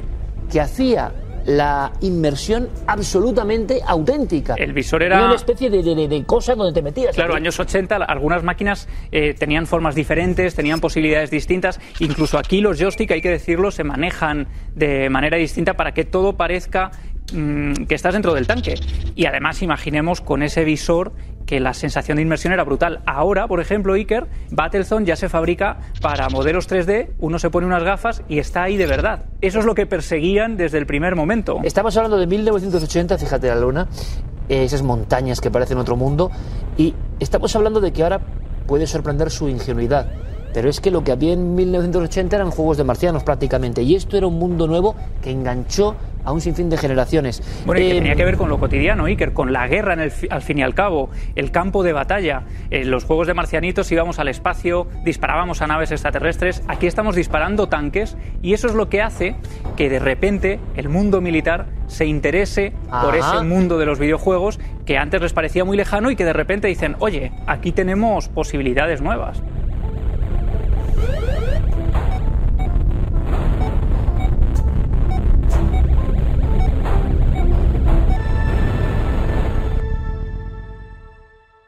Vamos a ver, Javier. Estamos ante quizá uno de los primeros 3D de la historia, y por cierto, cuando uno vuelve a jugar, eh, se queda asombrado. Tiene una suavidad de movimiento, tiene. Está muy bien hecho, está muy bien hecho. En esta batalla contra tanques. Pero me quieres decir que hubo un interés especial por parte del gobierno de Estados Unidos, del Departamento de Defensa. Veníamos de la guerra del Vietnam. Claro. ¿Cuál fue ese interés? ¿Qué se cuenta? Fíjate, hubo un interés desmesurado por eh, Battlezone porque se dieron cuenta de que quizá recurriendo a este tipo de simuladores podrían adiestrar a los soldados sin la necesidad de costear todo lo que requiere meterlo en un tanque de verdad, ponerlo en movimiento a alguien que nunca lo ha hecho, ¿no? De repente poder utilizar un simulador que permita al ejército llevar a la gente, a, lo- a los soldados a los tanques ya mucho más preparados, era algo, un mundo absolutamente nuevo, un mundo por explorar. Y de hecho, eh, el ejército de los Estados Unidos invirtió una gran cantidad de dinero en la investigación y estudio del mundo del arcade a raíz de Battlezone. O sea, eso no es un mito, Javier, como No, no, siempre no. digo. Eso parece que ha quedado como, bueno, una leyenda adosada a estos juegos. No, No, fue no, verdad. Fue absoluta verdad y de hecho eh, directamente el ejército pide a Atari que desarrolle un juego militar específicamente creado para que lo utilicen los soldados antes de empezar a manejar los carros de combate. Bueno, yo, por lo que sé de Atari, que es una compañía que tiene para muchos libros, eran un poco hippies, por lo menos en un principio, eran pacifistas, Sí. eran, bueno, esa, esa generación eh, joven que había dicho no a la guerra. Y cómo es el momento, me imagino, en el que llegan los departamentos de defensa con presupuesto importante para decir, chicos, Claro. tenéis una herramienta para poder reclutar a mucha Eso gente. genera una, una auténtica revolución en Atari. Grandes cabecillas de, de la empresa se niegan en rotundo. Dicen que ellos, oye, una cosa es jugar o crear juegos para el entretenimiento y otra cosa hacer juegos de guerra, ¿no? Como esa película que se muy verdad, ochentera es también. Juegos de guerra diseñados directamente para acabar con el enemigo. Eh, ¿Qué pasó? Pues eh, después de un gran consenso y de grandes reuniones, eh, al finalmente deciden llevarlo a cabo, pero con una condición, que fuera el único videojuego creado para el ejército de Estados Unidos. Ajá. Y llevan a cabo el proyecto durante un tiempo secreto de The Bradley Trainer, así es como llaman a la versión del ejército de Battlezone, de Bradley, Bradley Trainer. Trainer. O sea, el estaba- juego real que sí utilizó el ejército. Claro, que serviría para aprender a manejar esos M2, M3 Bradley, que es un tipo de carro de combate muy específico. Eh, lo que sucede es que al cabo de unos años, eh, Atari dice que ha terminado ese proyecto, Ajá. se llega a hablar de él de forma pública, y lo que sucede es que nunca se convierte en una máquina masiva, nunca llega a las grandes masas. La única noción que tenemos es que se llegan a construir realmente dos máquinas como esta, Solo dos. de- Mm, efectivamente, de Bradley Trainer. Una de ellas va a parar al ejército y la otra, ahora te cuento porque tiene una historia curiosísima. Pero lo que sucede es que eh, muchos investigadores del mundo del arcade, arcadeólogos, como nos han enseñado, ¿no? que se llaman, han hablado incluso con militares de la época Vale. que decían, vale, esto no se desarrolló a gran escala, pero yo he practicado en un juego muy parecido a este. Es decir, empieza a surgir la teoría de conspiración de que se fingió que el proyecto no había terminado adaptándose, pero sí que se utilizó para ese tipo de cosas. De hecho, hay algunos gameplays en Internet, eh, muy pocos, porque como digo, la única máquina de la que tenemos constancia es una que termina en unas manos muy concretas. Eh, se ve, por ejemplo, como The Bradley Trainer tenía ciertas eh, diferencias con el Battlezone original. Por ejemplo, se manejaba solo la torreta. Aquí manejamos el tanque completo. En ese solo la torreta. Otra posibilidad distinta es que aparecen otros vehículos, otros, eh, otras armas. Tipo helicópteros, tipo. Efectivamente, helicóptero, otro tipo de carros de combate. Eh, mira, fíjate, hay aquí incluso cosas Unos que parecen ovni. ovnis. Hay- hay- efectivamente. me parece un ovni, muy, Es muy de los curiosísimo. 80, ¿eh? Muy de los 80. Y claro, pues todo esto genera una auténtica revolución porque ¿qué hace el ejército interesándose por los videojuegos? utilizarán esto también para atraer a los jóvenes a sus filas, para eh, que se interesen por ese mundo que parecía ya muy denostado precisamente por la guerra de Vietnam. Bueno, ocurren una serie de cosas, finalmente todo queda en el olvido y hay un personaje muy particular que es Scott Evans, es un coleccionista privado del mundo del arcade, que él durante un tiempo incluso llega a defender que quizá esto fue una mera leyenda urbana, que no había sucedido, que quizá formó parte más de un rumor que salió eh, del eh, mundo militar y finalmente, hace pocos años, eh, de pura casualidad, eh, ve como un camión a los pies de su oficina está mm, sacando una máquina de la que alguien se ha deshecho. Se acerca y descubre que es una de las pocas máquinas de The Bradley Trainer que quedaban. En la puerta de su casa después de años buscándola. O sea, la eterna sincronicidad maravillosa. Y es la única que hay, de hecho. En el año 2002 hay un serio problema en las listas del ejército norteamericano, hay problemas para reclutar a gente nueva y deciden crear un videojuego que sería un poco parecido a este. Hijo de esto, ¿no? Hijo de esto, con mejores gráficos, con muchas más posibilidades, que de alguna forma hiciera que la gente joven se interesara por el mundo del videojuego. Y crean America's Army, que hoy en día se sigue vendiendo. Es considerado, además aparece así en algunas portadas, como el juego oficial del ejército norteamericano. Y lo que hace es entregar eh, la- los mandos de un soldado o de un carro de combate a un alumno, porque ellos además aparecían en institutos para reclutar nuevos soldados, a gente que quisiera hacer esas- esos exámenes podían hacerlos y una parte del examen era jugar a America's Army para ver las aptitudes concretas que tenía, para ver las posibilidades y eso hoy se sigue utilizando y ya te digo, cualquiera puede encontrarlo y jugar al juego oficial del ejército americano. O sea, con Tank, con Battlezone, con los amigos de Atari, eh, se acaba la leyenda, es una verdad, de que, curiosamente, el ejército americano estuvo explorando. ¿Hasta qué punto? Bueno, hay una historia que un día contaremos de cómo surge todo esto en plena Guerra Fría, en la era nuclear, y cómo se dan cuenta algunos de que realmente un videojuego, aunque sea muy sencillo, absorbe, hipnotiza y hace que la gente deje de pensar en otras cosas. Eh, te voy a dejar una partida. Venga, No vamos voy a, a ver. no voy a quedar solo yo mal, ¿eh? Aquí, en Battlezone. Ahí va la, la moneda milenaria. Aquí es que además esto es sin practicar. Dale, dale, dale, dale un poco, dale un poco. nada, Bueno, y nosotros continuamos como siempre con muchas más cosas en Cuarto Milenio después de esta lección de, de Javier Pérez Campos, que sabe mucho de teórica, pero ¿sabrá tanto de práctica? No te creas, ¿eh? Fíjate, mira, este lo tengo de espaldas. Pero es que.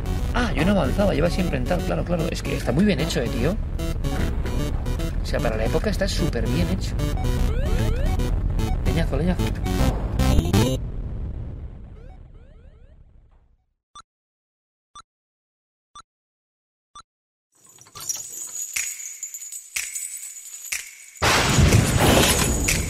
It's close to midnight. Something evil's lurking in the dark. Under the moon. That almost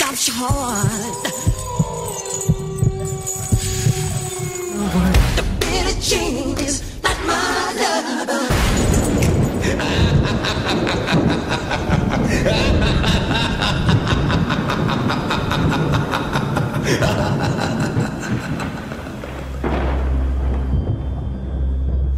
Bueno, pues ha llegado nuestro barco, el barco milenario, el cuaderno de bitácora, la exploración de, de la mar, que siempre es enigma, siempre es esperanza también, siempre es misterio, desde luego. Y ha tardado unos programas, pero ya está con nosotros, porque quiere que hagamos unas cuantas travesías eh, hacia lo ignoto. Además, me alegra mucho, Fernando García Chegoyen, como siempre, bienvenido. Gracias, Iker, bien hallado. Este ya, ya estamos en la entraña del otoño, pero este verano, y como se lo pregunto a todos los queridos miembros de la nave, pues ha recibido también ese afecto, ese cariño, esa sensación de que las historias... lo- nuestra propuesta, Fernando, era reencontrar a muchas personas con la magia del oral, ¿no? Aunque estemos en televisión, y bueno, yo creo que detectas que Sí. gustan estas historias. Y que llega a la gente. La gente me trata con un cariño tremendo.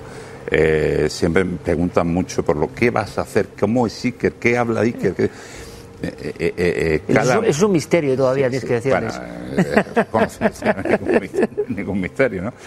Por tu capacidad de, como, gran comunicador que eres. Pero sí, el cariño de la gente, incluso ahora que hemos tenido el paréntesis del verano, que han sido varias semanas sin aparecer, la gente te sigue recordando igual y te para por la calle y te pregunta y te. En fin, muy bien, muy Porque en todas partes ha habido historias ocurridas en la costa o en alta mar Efectivamente. que tienen que ver con el misterio. Claro. Y estamos recuperando algunas y tú tenías mucho interés en hablar de un, de un artefacto que ya ha pasado por aquí en algunos de los episodios de nuestro cuaderno de bitácora, ya amplio, pero que sin duda alguna puede ser el submarino más enigmático de todos los tiempos, Fernando. Efectivamente, el submarino más enigmático y el submarino con peor suerte de todos, de todos los tiempos.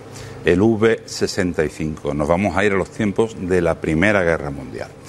Nos vamos al año 1916. Llevamos ya dos años de guerra.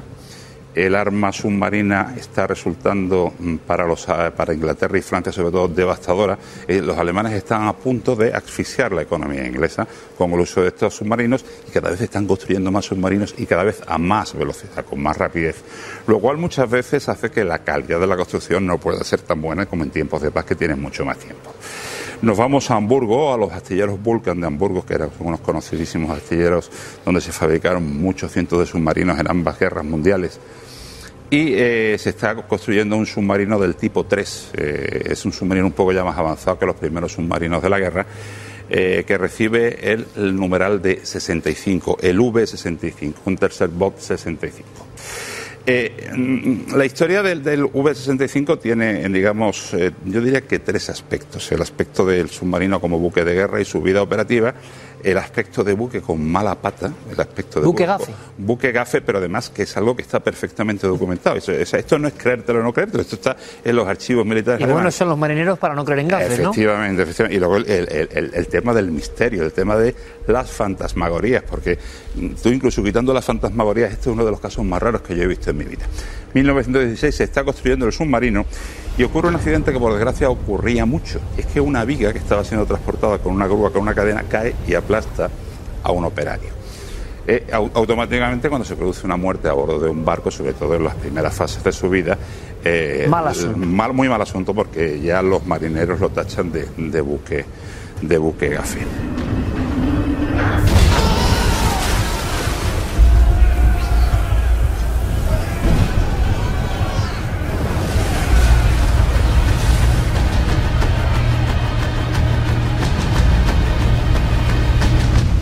Eh, el submarino es eh, finalizado al año siguiente, en a principios de 1917. Se termina de armar en junio de 1917 y es botado al mar. Y nada más botarlo al mar, eh, para hacer las primeras pruebas, se arrancan los motores, el submarino comienza a navegar y nota el comandante que algo ocurre, algo y viene corriendo el jefe de máquinas y dice hay tres hombres muertos en la sala de máquinas. Eh, Eso en la inauguración. en la digamos, inauguración, en la inauguración del submarino.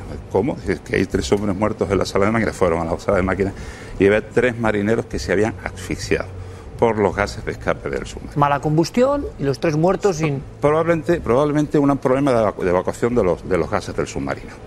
Eh, lógicamente ya se empie- los marineros empiezan a inquietarse, eh, se vuelve astillero para, para comprobar qué es lo que ha podido suceder e inmediatamente el submarino vuelve a hacerse a la mar, cuando se, se subsanan los supuestos problemas técnicos que había. Se vuelve a salir a la mar y se va a hacer una prueba de inmersión. Eh, se va a sumergir el submarino por primera vez a muy poquita profundidad, 10 metros. Eh, efectivamente, el submarino empieza a sumergirse y de repente falla algo y el submarino se va directamente al fondo del mar con toda su tripulación. Estuvieron 12 horas en el fondo del mar sin, sin poder hacer nada. Hay dos versiones eh, de la, de la historia, dos teorías. Una dicen que el submarino volvió a la superficie por sí mismo, lo cual es poco creíble. Eso, si, si el submarino se ha hundido es porque ha entrado agua donde no tenía que haber agua y, y ese agua no ha podido ser expulsada. Y otra que dicen que los propios tripulantes pudieron hacer volver el submarino a la superficie. Murieron otros dos hombres en, esa, en esa maniobra. El submarino es nuevamente llevado a- al astillero para, para ser revisado y eh, no se encuentra. Volvemos otra vez a las dos versiones, la que dice que no ocurre nada y la que dice que había una grieta en un tanque de, un tanque de, de lastre, un tanque de agua. El caso es que el submarino vuelve a salir a- al mar. Me imagino, Fernando, en este punto de la historia, con muy pocos marineros dispuestos a ir en él, ¿no? Me imagino, Claro. aunque eran órdenes también. Efectivamente, estábamos en guerra. Todavía, de todas formas, la tripulación estaba reticente, pero no ha ocurrido lo peor. El submarino es llevado a- a su base ya, ya fuera del astillero, una vez que se han realizado las, las revisiones, y se, eh, se considera como, ya como un arma operativa y empieza a pertrecharse. Y una de las partes más importantes del aprovisionamiento de un submarino, lógicamente, son los torpedos. Cuando uno de esos torpedos está siendo llevado al submarino, estalla. En cubierta había 10 nueve personas, un oficial y ocho marineros, y los ocho, los nueve, resultaron destrozados por, Pulverizados, ¿no? por la explosión, efectivamente.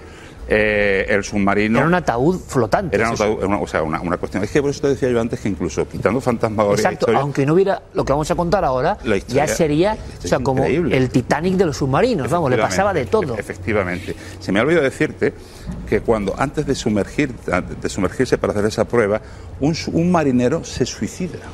Un marinero se lanzó al mar sobre las hélices, un poquito a prueba de las hélices, en lo que se llama aletas, la hélice, la hélice lo succionó y lo destrozó.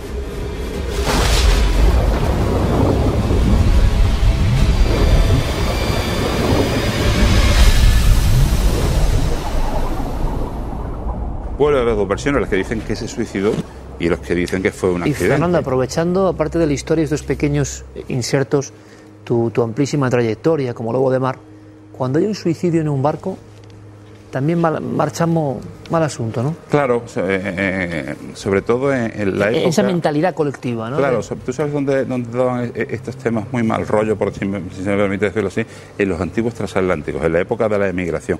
Cuando se producía un suicidio a bordo, era algo además que se corría por eh, el boca a boca por todo el barco, un barco con a lo mejor ya mil o dos mil personas a bordo. Porque claro, la tripulación, bueno, pues con su superstición y tal, lo puede entender, lo que no entendían eran los pasajeros. Y evi- evidentemente le daban eh, un halo de, de- de mala suerte al barco, un halo de barco fantasma, un halo de barco gafe. Hay varios transatlánticos muy famosos, el Queen Mary, del cual se ha hablado en este programa, el Great Eastern, que yo creo que también se ha hablado en este programa, donde se produjeron sucesos de este tipo y fueron barcos durante toda su vida que tuvieron muchos accidentes y muy mala prensa. ¿Hubo más mala suerte o entramos ya en, en la barrera de lo inexplicable directamente? No, bueno, eh, eh, eh, se produce la explosión. Mm, Yo te digo, hay nueve muertos, un oficial, un oficial que se llama Richter, el alférez de navío Richter, que era eh, el segundo comandante de- de- del, submarino, el primer comandante, el teniente, el capitán de corbeta eh, Martin Schell. Eh, Richter, la última vez que es visto, estaba de pie en cubierta supervisando cómo estaban siendo cargados los torpedos y estaba de pie con los brazos cruzados, que es una, una postura muy típica de un oficial que está en cubierta observando el trabajo así, uniforme y así. Bien, el submarino llega a- eh, el submarino es vuelto a llevar otra vez al astillero, una vez que ha estallado el torpedo, y uno de los marineros ve en cubierta, sale a cubierta de hacer cualquier cosa y ve en cubierta la imagen de un oficial con los brazos cruzados, perfectamente uniformado con, la, con el uniforme de la Marina Imperial Alemana. Ve la imagen. La imagen, ve una imagen encubierta de un oficial que no tenía que estar allí.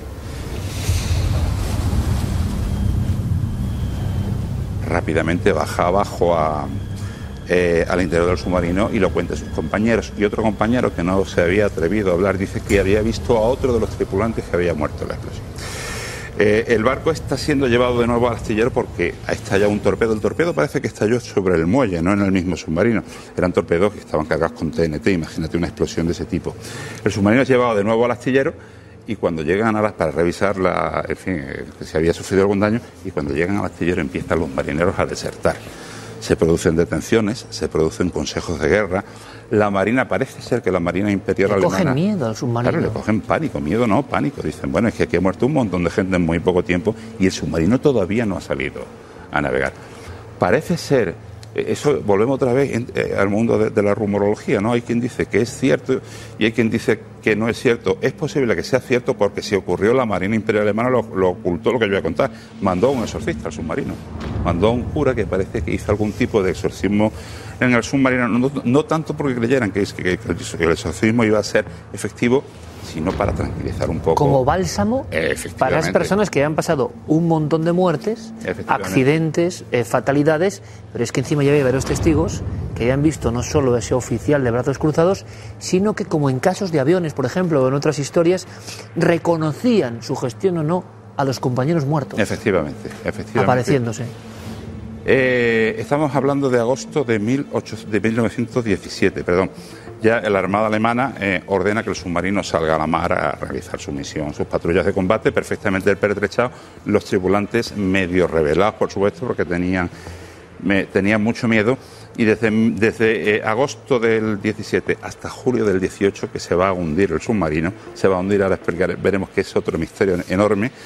Las apariciones de los nueve muertos en la, en la explosión del torpedo son continuas, es decir, las fantasmagorías son continuas. Contado por los tripulantes, por los tripulantes. transmitido de unos a otros, anotado, eh, que veían estas figuras. Efectivamente, la pena es que murieron todos, como ahora vamos a ver, y no nos han quedado testimonios más, eh, no hubo quien los entrevistase, eh, eh, quien los interrogara y, y- y- y poder hacernos llegar testimonios más, más fehacientes, si me permite decirlo así.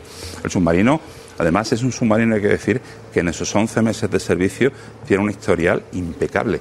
Hunde a seis barcos mercantes aliados, hunde a una cañonera un, un- un cañonero inglés, un barco de guerra muy peligroso para un submarino, avería gravemente a otros seis barcos. Es decir, fue sea, que era barco- letal. El submarino Gaff era letal. Absolutamente letal, ¿no? Y más cómo atacaban esos submarinos, que la mayor parte de las, ca- de las veces salían a superficie y se llevan a cañonazo. Eso que hemos visto en la película del torpedo. Nada. Los torpedos se acababan y... Cara a cara y lanzando todo el arsenal. Y lanzando todo el arsenal y luchando con una tripulación que estaba aterrorizada por una serie de, historias de terror.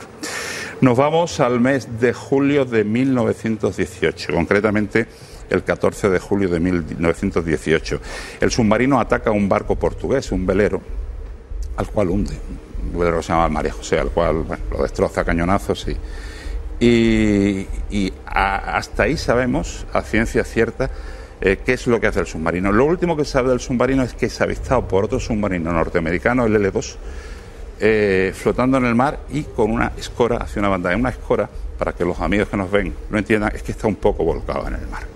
Claro, el submarino americano ve al submarino alemán y dice, lo primero que dice, lo voy a hundir, lo voy a torpedear. Cuando el comandante del submarino americano da la orden de disparar eh, un torpedo contra el submarino alemán, el submarino alemán salta por los aires.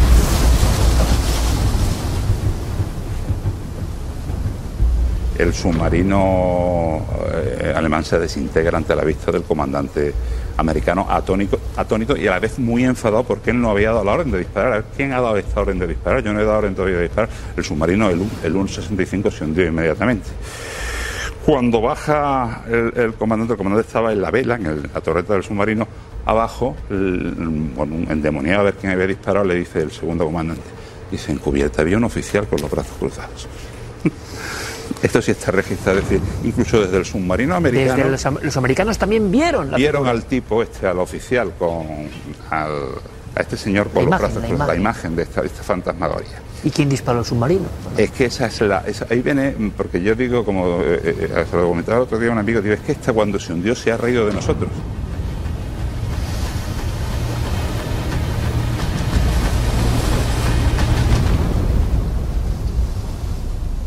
Porque el- los restos del, U- del V-65 fueron descubiertos hace 14 años, en 2004. Bajaron un arqueólogo eh, especialista en submarinos y un, eh, un historiador también especialista en submarinos. Identificaron que efectivamente aquel era el pecio del V-65. Se identifica porque los submarinos alemanes en las hélices llevaban una inscripción que identificaba el tipo de Había estado submarino. casi un siglo en el limbo de lo perdido. Efectivamente, un siglo desaparecido. La Armada Alemana elaboró un... Porque claro, el comandante del L2, del, del submarino americano, el hombre fue honrado y dijo, mire usted, el submarino estalló delante de nuestras narices Pero no fuimos nosotros. y yo no disparé. Y, y el, y el- el- el hombre que iba con la hidrofonía escuchó incluso cómo se iba hundiendo y cómo todavía le funcionaban los motores, porque se oía el ruido de las hélices del barco hundiéndose. ¿no?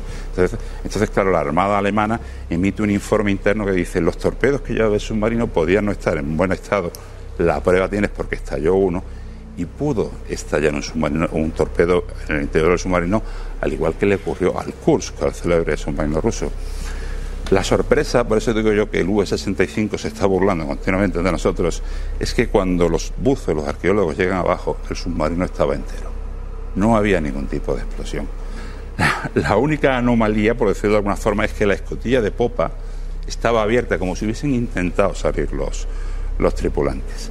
Claro, ya se empieza eh, a elaborar, a elucubrar eh, teorías. Bueno, es que puede ser que debido a las cargas de profundidad de algunos ataques el submarino estuviese debilitado. Bien, todo eso está muy bien, ¿no? La explosión fue otra imagen, quizá, quién Por- sabe. por- porque explota, oiga, mire usted que lo estoy diciendo, un, un capitán de corbeta de la Marina de los Estados Unidos que lo vio explotar delante de sus narices. Que es que la propia Armada Alemana había elaborado un informe oficial diciendo que estalló un... Si en un submarino de ese tipo estalla un torpedo de TNT, el submarino lo, lo destroza, lo, des- lo- lo deshace. Vieron la deflagración Vieron- vieron perfectamente perfecta- y, vio cómo se- y vio- y tiempo después se lo encuentran. Claro, efectivamente. El hecho objetivo es que el barco está hundido y está entero de una, de una pieza. Se sigue riendo ante nosotros. Desde, yo siempre digo que los submarinos, los, los barcos hundidos en general, o nos llaman susurrándonos para que los investiguemos, o muchas veces se ríen de nosotros porque no desvelan sus secretos.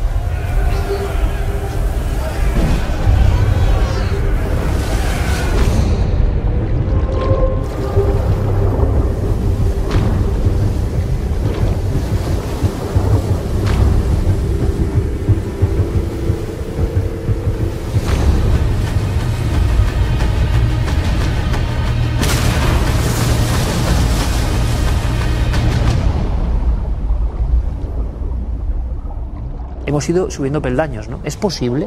Eh, puede haber un submarino con tan mala suerte y luego esta especie de broma cósmica, ¿no? Eh, y estas apariciones.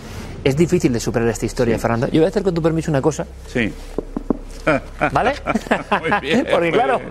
yo quiero que la travesía sea buena, que vaya todo fenomenal, más con la marejada que tenemos de competencia televisiva, Claro. don Fernando, y que la presencia simplemente sea lúdica de este submarino, porque estas cosas, oye, a ver las ailas, Las el carga el submarino gafe, contado por Fernando García Echegoyen de manera excepcional, eh, no puede haber más cosas, ¿no? explosiones, muertes, apariciones, eh, esa especie de teatro que envuelve algunas cosas para muchos encantadas y una de esas anomalías, un expediente que es de los mares de primera división. Pero habrá más, claro que sí, y lo contará Fernando García Echegoyen. Hasta la próxima, compañero. Un placer, hasta la Un próxima. auténtico placer, difícil de olvidar esta historia. Ahí estaba el submarino, como si fuese todo un extraño espejismo que enloquecía, como las antiguas sirenas a Ulises, a las personas y hacía perder eh, la razón, la cordura. ¿Quién sabe? ¿Qué enigma habrá aquí? Si usted tiene alguna historia con la mar, sabe que estamos muy interesados en seguir rellenando y poniendo páginas al cuaderno de bitácora. Ahí tiene la vías de contacto. Continuamos con más cosas, con más imágenes en cuarto milenio. Ya están aquí.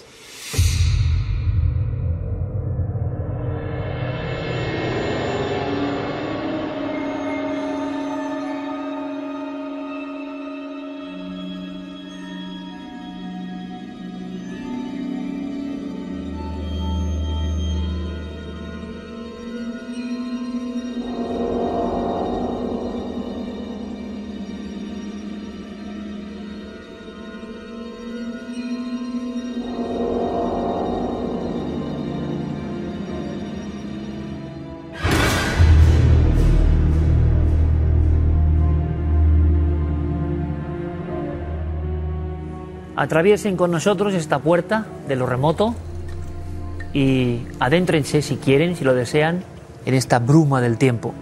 El Cicerón es excepcional, es un buen amigo y es el mejor guía en estos mundos muy lejanos, pero que son parte de nuestra esencia y donde, ojo, la actualidad nos habla de misterio, incluso nos habla también de una gran masacre, del exterminio de los hombres en la España antigua.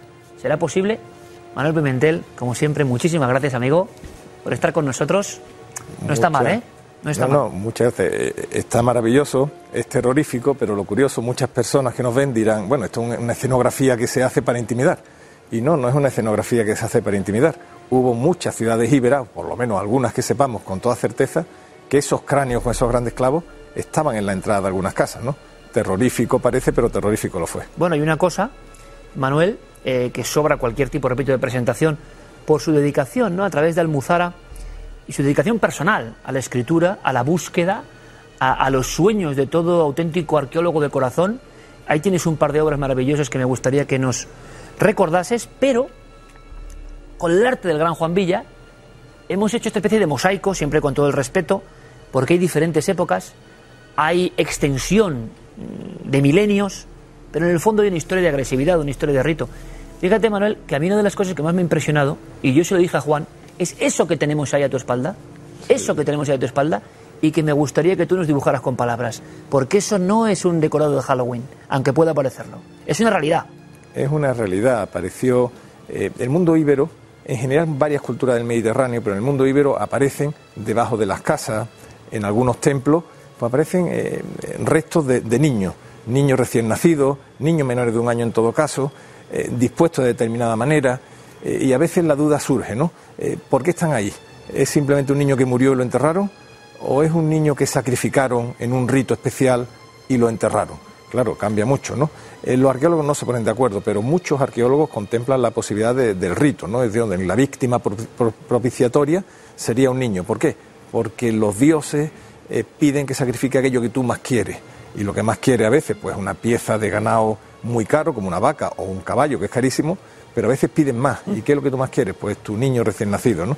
Y, y- eso que nos parece terrible existió en todo el Mediterráneo, el mundo púnico lo sabemos, los sacrificios a Baal, pero también, al parecer, y según algunos arqueólogos, existió en el mundo íbero. Tenemos ese santuario donde están los niños, pero también en algunas casas aparecen o potros muertos, recién nacidos, o niños enterrados que probablemente sean fruto de un rito. Pues fíjate, Manolo, que yo he leído alguna cosa y no tenía la perspectiva hasta este momento, aquí dentro de este templo milenario, nunca mejor dicho, de eso de el Dios te pide lo que tú más quieres. No lo había adaptado yo a esta historia.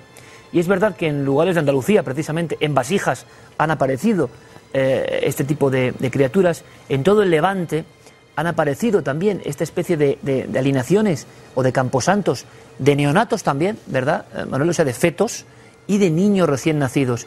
Y ahí está la pelea entre los arqueólogos e historiadores. Yo he estado en Cartago y en, viendo el, el Tofet de los púnicos e impresiona ver esa especie de tumbas donde aparece la silueta marcada en la nada de un niño. Claro, y ahí se dijo que había sacrificios. Claro, no había pensado yo que quizá el motivo final podía ser ese, ¿no? El Dios te pedía lo más sagrado, lo más querido, a lo que tú estabas más unido y se producía ese sacrificio. Porque muerte natural alineada parece un poco más extraño. Eh, eh, aquí hay que hablar siempre con cautela, ¿no? Porque siempre algún arqueólogo te puede decir que no, pero también lo hay que dice que sí, ¿no? Hay que contemplar la posibilidad eh, firme y seria que fueran sacrificios. ¿Sacrificios por qué? Y ahí aparecen pues también diversas hipótesis. Cuando tú inicias un, un poblado, a veces pues en la muralla aparecen restos de algún hombre sacrificado, a veces niños, en tu propia casa aparecen restos de esos niños, eh, en silos o graneros nos aparecen, que quién sabe si para pedir por la cosecha abundante, es decir, que tanto por el lugar como por la disposición eh, es razonable pensar que los sacrificaban. ¿Cómo? No se sabe bien. Es decir, No no, se no, tienen restos de corte, no se sabe si serían sacrificados por asfixia o no lo, no lo sabemos, y tampoco se puede distinguir ni por, el- por la forma si son hombres chicos o chicas, eso no se sabe. Pero se sabe que están dispuestos en sitios muy especiales y claro, a día de hoy nos sorprende, nos aterra, ¿no? Pero hay que contemplar que la cultura íbera, que somos nosotros y somos nosotros hace dos días, es decir, estamos hablando de hace eh, 2.500 años, realmente hace muy poco tiempo, eh, sacrificábamos probablemente eh, niños eh, como víctimas propiciatorias para obtener de los dioses algún favor especial. O sea que la figura del sacrificio, que nos puede parecer lejana o de otros mundos, no, no, no, estaba en nuestro país. Y luego existe otro tipo de sacrificio. Manolo Pimentel se ha fijado evidentemente en ese dintel que tenemos ahí, con unas cabezas clavas, que hemos visto nosotros en América, en otros lugares, la cultura de los cortacabezas, que da bastante miedo, incluso en el antiguo Perú, o por qué no, en algunos sitios correspondientes a lo que hoy sería Irlanda u otros lugares, o el norte de Francia, aparecen unos guerreros que portan las cabezas a veces en una especie de racimo y que eso impresiona muchísimo cuando los arqueólogos llegan y ven auténticas ciudadelas del terror. Pero esto nos lleva a España, que es lo curioso, lo asombroso, los cortadores de cabezas o los clavadores de cabezas en nuestro propio país. Y eso yo no sé si es por el, el- tono macabro que tiene, que no se conoce tanto por parte del público. es terrorífico. Tú piensas que no son cortadores de cabeza, bueno, tú estás en una batalla y es posible que haya gente que le corte la cabeza, tú ajusticias a alguien y probablemente una de las formas de pena de muerte sería cortar la cabeza, pero aquí hay dos temas. Uno, el hecho trágico de cortar la cabeza a alguien, pero todavía peor, la sacas, le quitas los pelos, la descarnas, la preparas con todo lo macabro, ese morbo macabro que conlleva, y lo pones en la puerta de tu ciudad, o peor aún, en la puerta de tu casa. De tu propia casa. En Ullastret, que es una ciudad íbera maravillosa, maravillosa que recomiendo ver, decía Pla que es el paisaje más bonito que hay en, en toda la provincia de Gerona, eh, hay eh, varias casas que tenían estos dinteles con esos cráneos clavados, es decir, que esta escenografía no es una recreación mítica, sino es realidad, así de terrible. ¿Y qué, qué- qué mensaje lanzaba el, que, el señor que vivía allí dentro, el guerrero? Poder. Soy poder, he podido quitar la vida a mis enemigos y la, la muestro, ¿no? Y aparte, en el mundo íbero normalmente se incineraba. Eh, pocas restos. Cuando aparecen huesos o huesos grandes, eh, ellos llamaban que es la mala muerte. La mala muerte. La mala muerte. Eh, ¿Qué significa la mala muerte? Pues aquella muerte que no es natural y que puede ser o bien por una enfermedad rara, o bien porque te hayan ajusticiado, o bien porque hayas sido proscrito, o bien porque hayas muerto en determinadas condiciones, fuera, alejado, en fin, que no has muerto, digamos, canónicamente a los usos y costumbres, ¿no? Y esta es una muerte de una muerte, no que sea mala, ¿eh? es terrible. La peor. Ese concepto de mala muerte siempre me llamó mucho la, Qué curioso, la atención. Manuel, qué curioso. Porque La gente que mala tiene mala suerte. ¿eh? Aprendemos Tuvo mala vida concepto, e incluso claro. tiene la mala muerte. La mala muerte. Yo recuerdo algún programa que hicimos hace mucho tiempo, unas ruinas eh, de origen celta, eh, confusas también, en Entremont, en la zona de Entremont.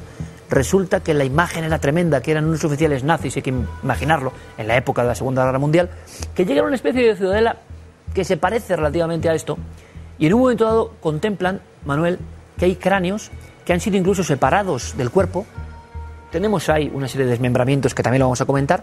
Entonces, habían sido como metidos en cápsulas del tiempo y una lasca de piedra separaba la cabeza del cuerpo del mismo individuo, como si fuese una sección a través de los siglos. ¿no?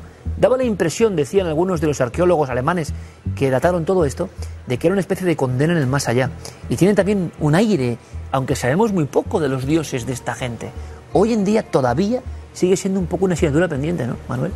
Sabemos poco de los dioses, vamos sabiendo de algunas deidades porque están escritas. El mundo íbero en general es un mundo es la edad del hierro, eh, nace en el siglo VIII Cristo y llega hasta que se romanizan. Como conviven tiempo con los romanos, las crónicas romanas pues nos cuentan algunas de sus costumbres. Los íberos también escribieron, pero no lo entendemos. Sin embargo, los textos romanos no hablan y no hablan de algunos de sus dioses, de sus costumbres, pero más allá sí vemos cómo son sus santuarios.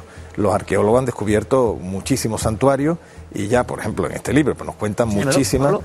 nos cuentan muchísimas. Que por de- cierto, Manolo Pimentel, y somos amigos hace muchos años, yo creo que es de los únicos que hace estos libros con Esto- este cuidado, con esta belleza Eh, eh, son- y con este aire antiguo que casi imaginamos a los primeros arqueólogos tomando notas aquí, ¿no? Queremos darle ese aire de gabinete que tú también le Sí, das del- señor. del 19. Sí, señor. No, pues, Sí, lo tengo y es eh, precioso. eh, y entonces, por ejemplo, en el mundo ibero, pues hay todo una. Están los grandes santuarios, muchos de ellos en cuevas, que son muy interesantes, y hay rito de iniciación de bajada a la cueva, en fin, se va sabiendo algo, y lo que sí sabemos con certeza, que fue un pueblo guerrero, que la muerte estuvo presente, eh, que hubo violencia, eh, no solamente entre ellos, también con Roma y con los cartagineses, pero que la muerte estuvo y el sacrificio estuvo presente, omnipresente en su vida. Era parte de la vida permanente, la agresividad y la muerte y la batalla.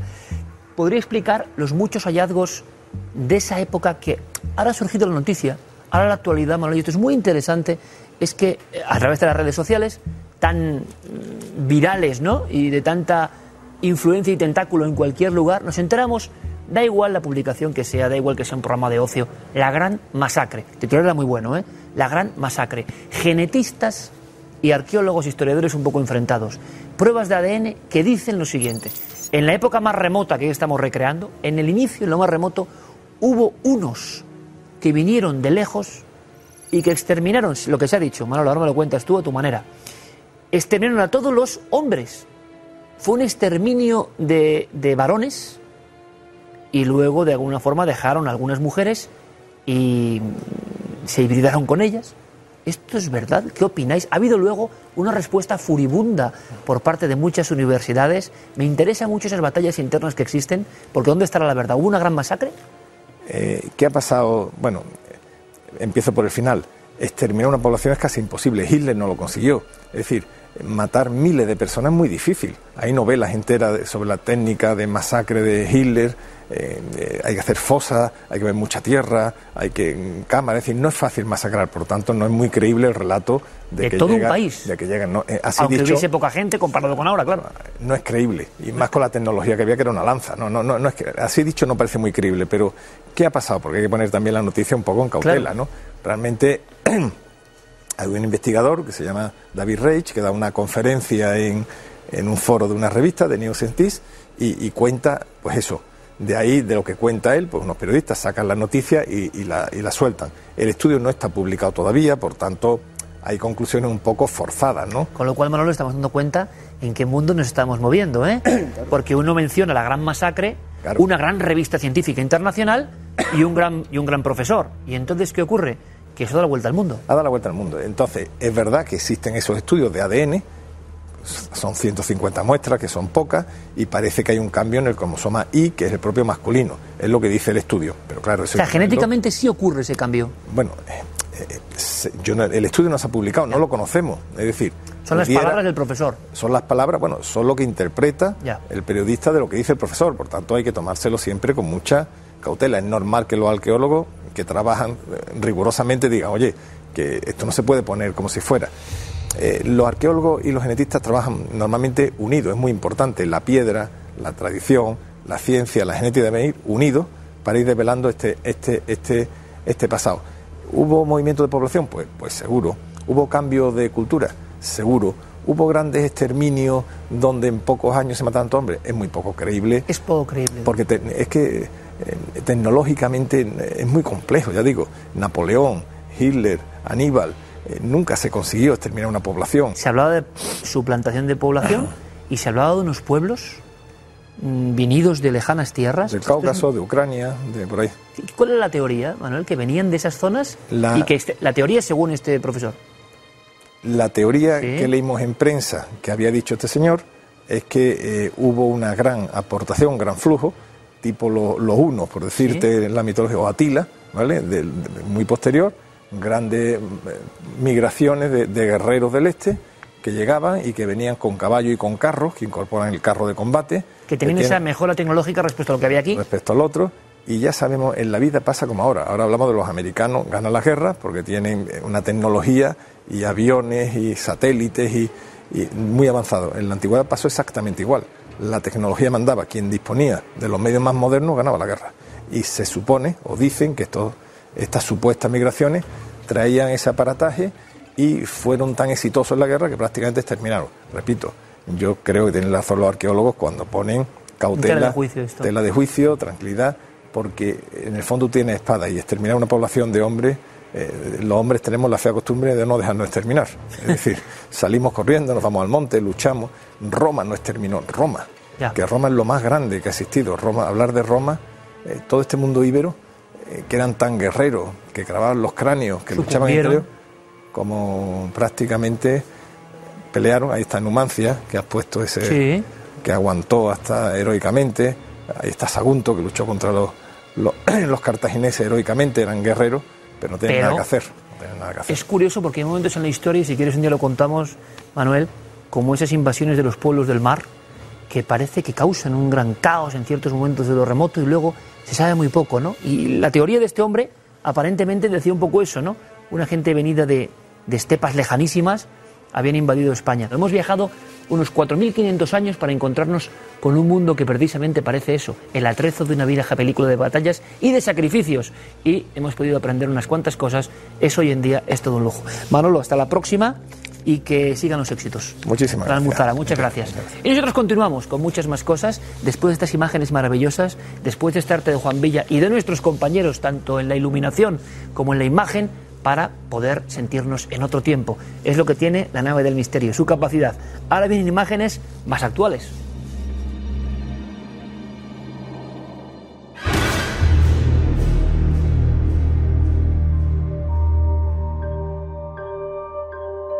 Lo primero que les voy a enseñar en las fotos de los espectadores es esta especie de ser, criatura, ave, dron, no sabemos muy bien qué es.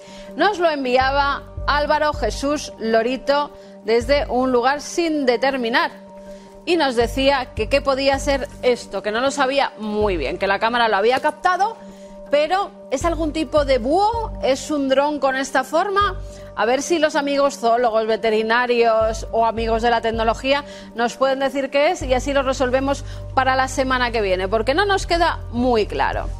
Ya saben ustedes que en este programa hay una nueva sección que tiene que ver con maquinitas, ¿verdad? Bueno, pues en una maquinita es donde ha aparecido la anomalía. Además, una de estas que parecen como la que tenemos aquí, retro. Edward en Murcia nos decía que un compañero suyo fue a revisar precisamente esta máquina porque se había roto el cristal y tenían pues que dar parte para que la fueran a arreglar. Era de madrugada, nos dice, vamos a volver a ponerla, era de madrugada y entonces hizo la fotografía sin que por supuesto hubiera nadie detrás, pero sí que es cierto, y se habrán dado cuenta a la primera, que ahí aparece un niño. Un niño cuando ya estaban estos recreativos cerrados, cuando no había absolutamente nadie y cuando este compañero al parecer estaba haciendo solamente su trabajo, que era hacer la fotografía para mandársela al seguro o lo que fuera que tenía que hacer. ¿Qué nos dice Guillermo León? Pues que un niño real, real no parece ser, porque tampoco está incluido en la escena, está como reflejado en el cristal, pero lo que él cree que es es un cartel, una especie de póster, cartel que había detrás y que se ha reflejado en el cristal de lo que es pues la, la maquinita.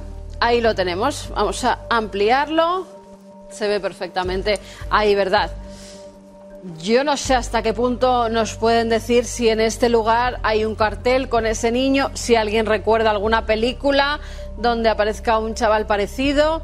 No lo sé. Yo a mí no me recuerda a ninguna, la verdad.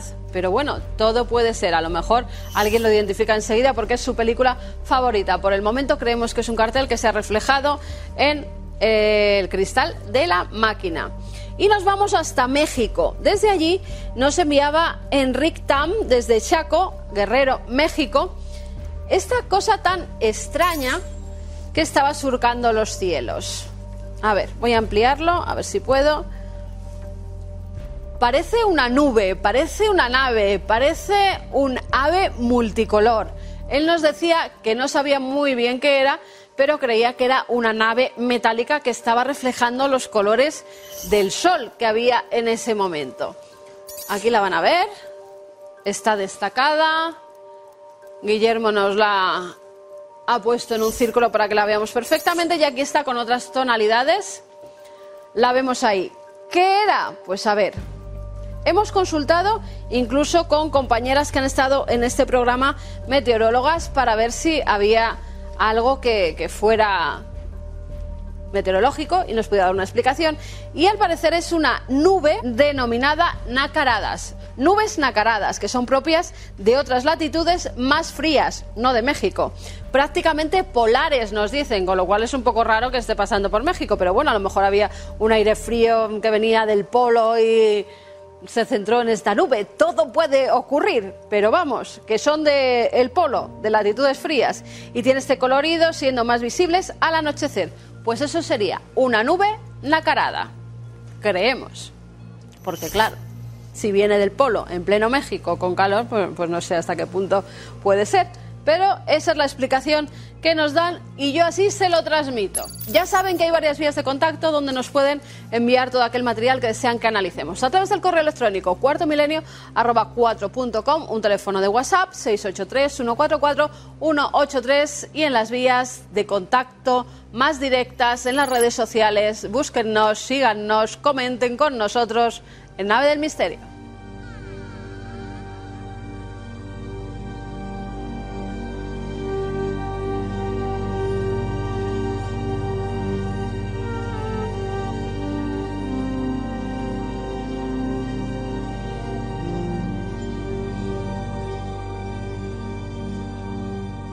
Aquí en la mesa de- del entrañable despacho milenario tengo yo, lo he comentado también alguna vez, los libros que me han marcado y si tuviera que elegir dos, pues serían estos dos. ¿De acuerdo? El de Pierre del Val, que fue el primero que yo leí en mi vida, el gran libro de los ovnis, el que siendo un niño me descubrió este mundo. Y poco después, mi primo Roberto me decía, hombre, pero tú ya que estás con el tema de los ovnis, yo tenía 11 años, eh, ¿no conoces a JJ Benítez? El gran JJ Benítez. Y yo no, y además el nombre me pareció muy raro, ¿saben? JJ Benítez. Venga, hombre, ¿cómo ver a alguien que se dedica a perseguir los ovnis en España? No, no me lo creo. Sí, hombre, sí. Y me dieron, en otra edición, pero este libro que tengo aquí, 100.000 kilómetros tras los ovnis. Ahora lo pienso y lo relaciono con la emoción que yo tenía al ver a Calisto Serna, uno de los cazadores de Montorio en el páramo de Masa. Y ahora me doy cuenta y reflexiono. Em, es el mismo efecto del Quijote, ¿no? Que para algunos era malo, claro, evidentemente.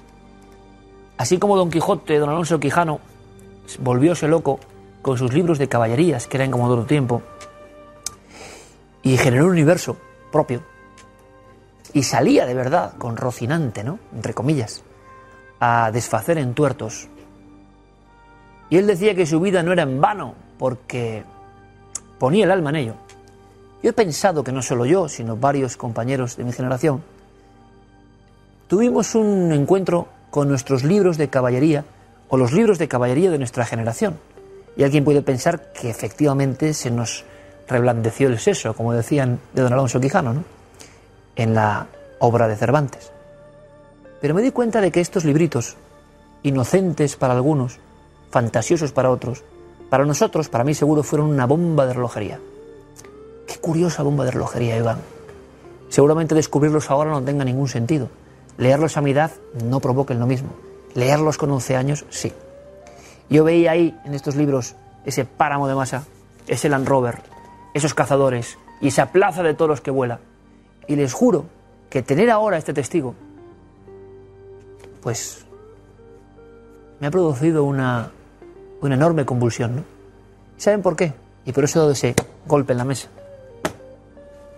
Porque estoy seguro que pronto, pronto, algunos expertos, seguro, vamos, darán una teoría sobre lo que se ha visto en Chile, por ejemplo, esas filmaciones que he ponido la semana pasada. Pronto habrá alguna teoría bien encadenada para que vuele por las redes y el público se lo crea. Y parte del público, como es lógico, se lo creerá. Porque si lanzamos el titular, eh, eran la flota americana, eran barquitos, lo que usted quiera. Pues tendrá su efecto y se habrá cumplido la misión. Son los debunkers, se llamaban así en Estados Unidos, ¿no? De alguna manera los destructores. He existido siempre. ¿Y saben lo que me encanta de este programa? Que mire, puede haber debunkers, puede haber destructores, puede haber personas que intenten que nadie crea en el tema ovni, puede haber personas, y más de lo que ustedes se creen, en algunos puestos irritadas con que esto se sepa. Sobre todo que salte más allá de los programas tipo cuarto milenio.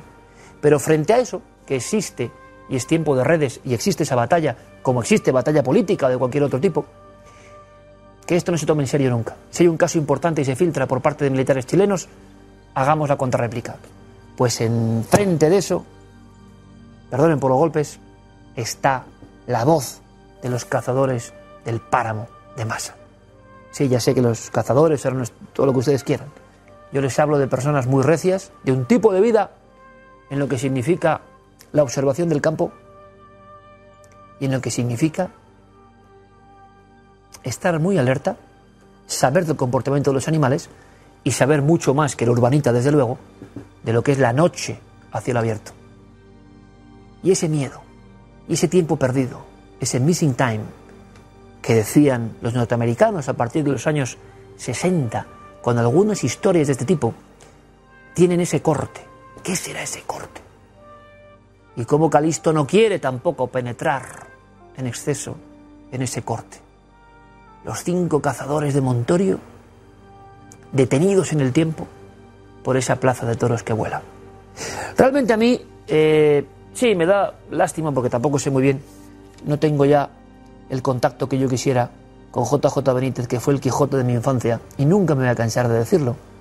El Quijote de mi infancia que me produjo esas emociones absolutamente irreemplazables y que en mi vida nadie me puede quitar y que hacen que tenga una visión del fenómeno ovni absolutamente crédula para algunos. Pero miren ustedes, cuando veo el trabajo de Cacho Pablo Villarrubia, cuando viste ese momento de sonido, imagen, el páramo, lo ancestral, y esta gente tan auténtica, eso lo pongo yo como argumento delante de los argumentos que otros pondrán contra el tema ovni.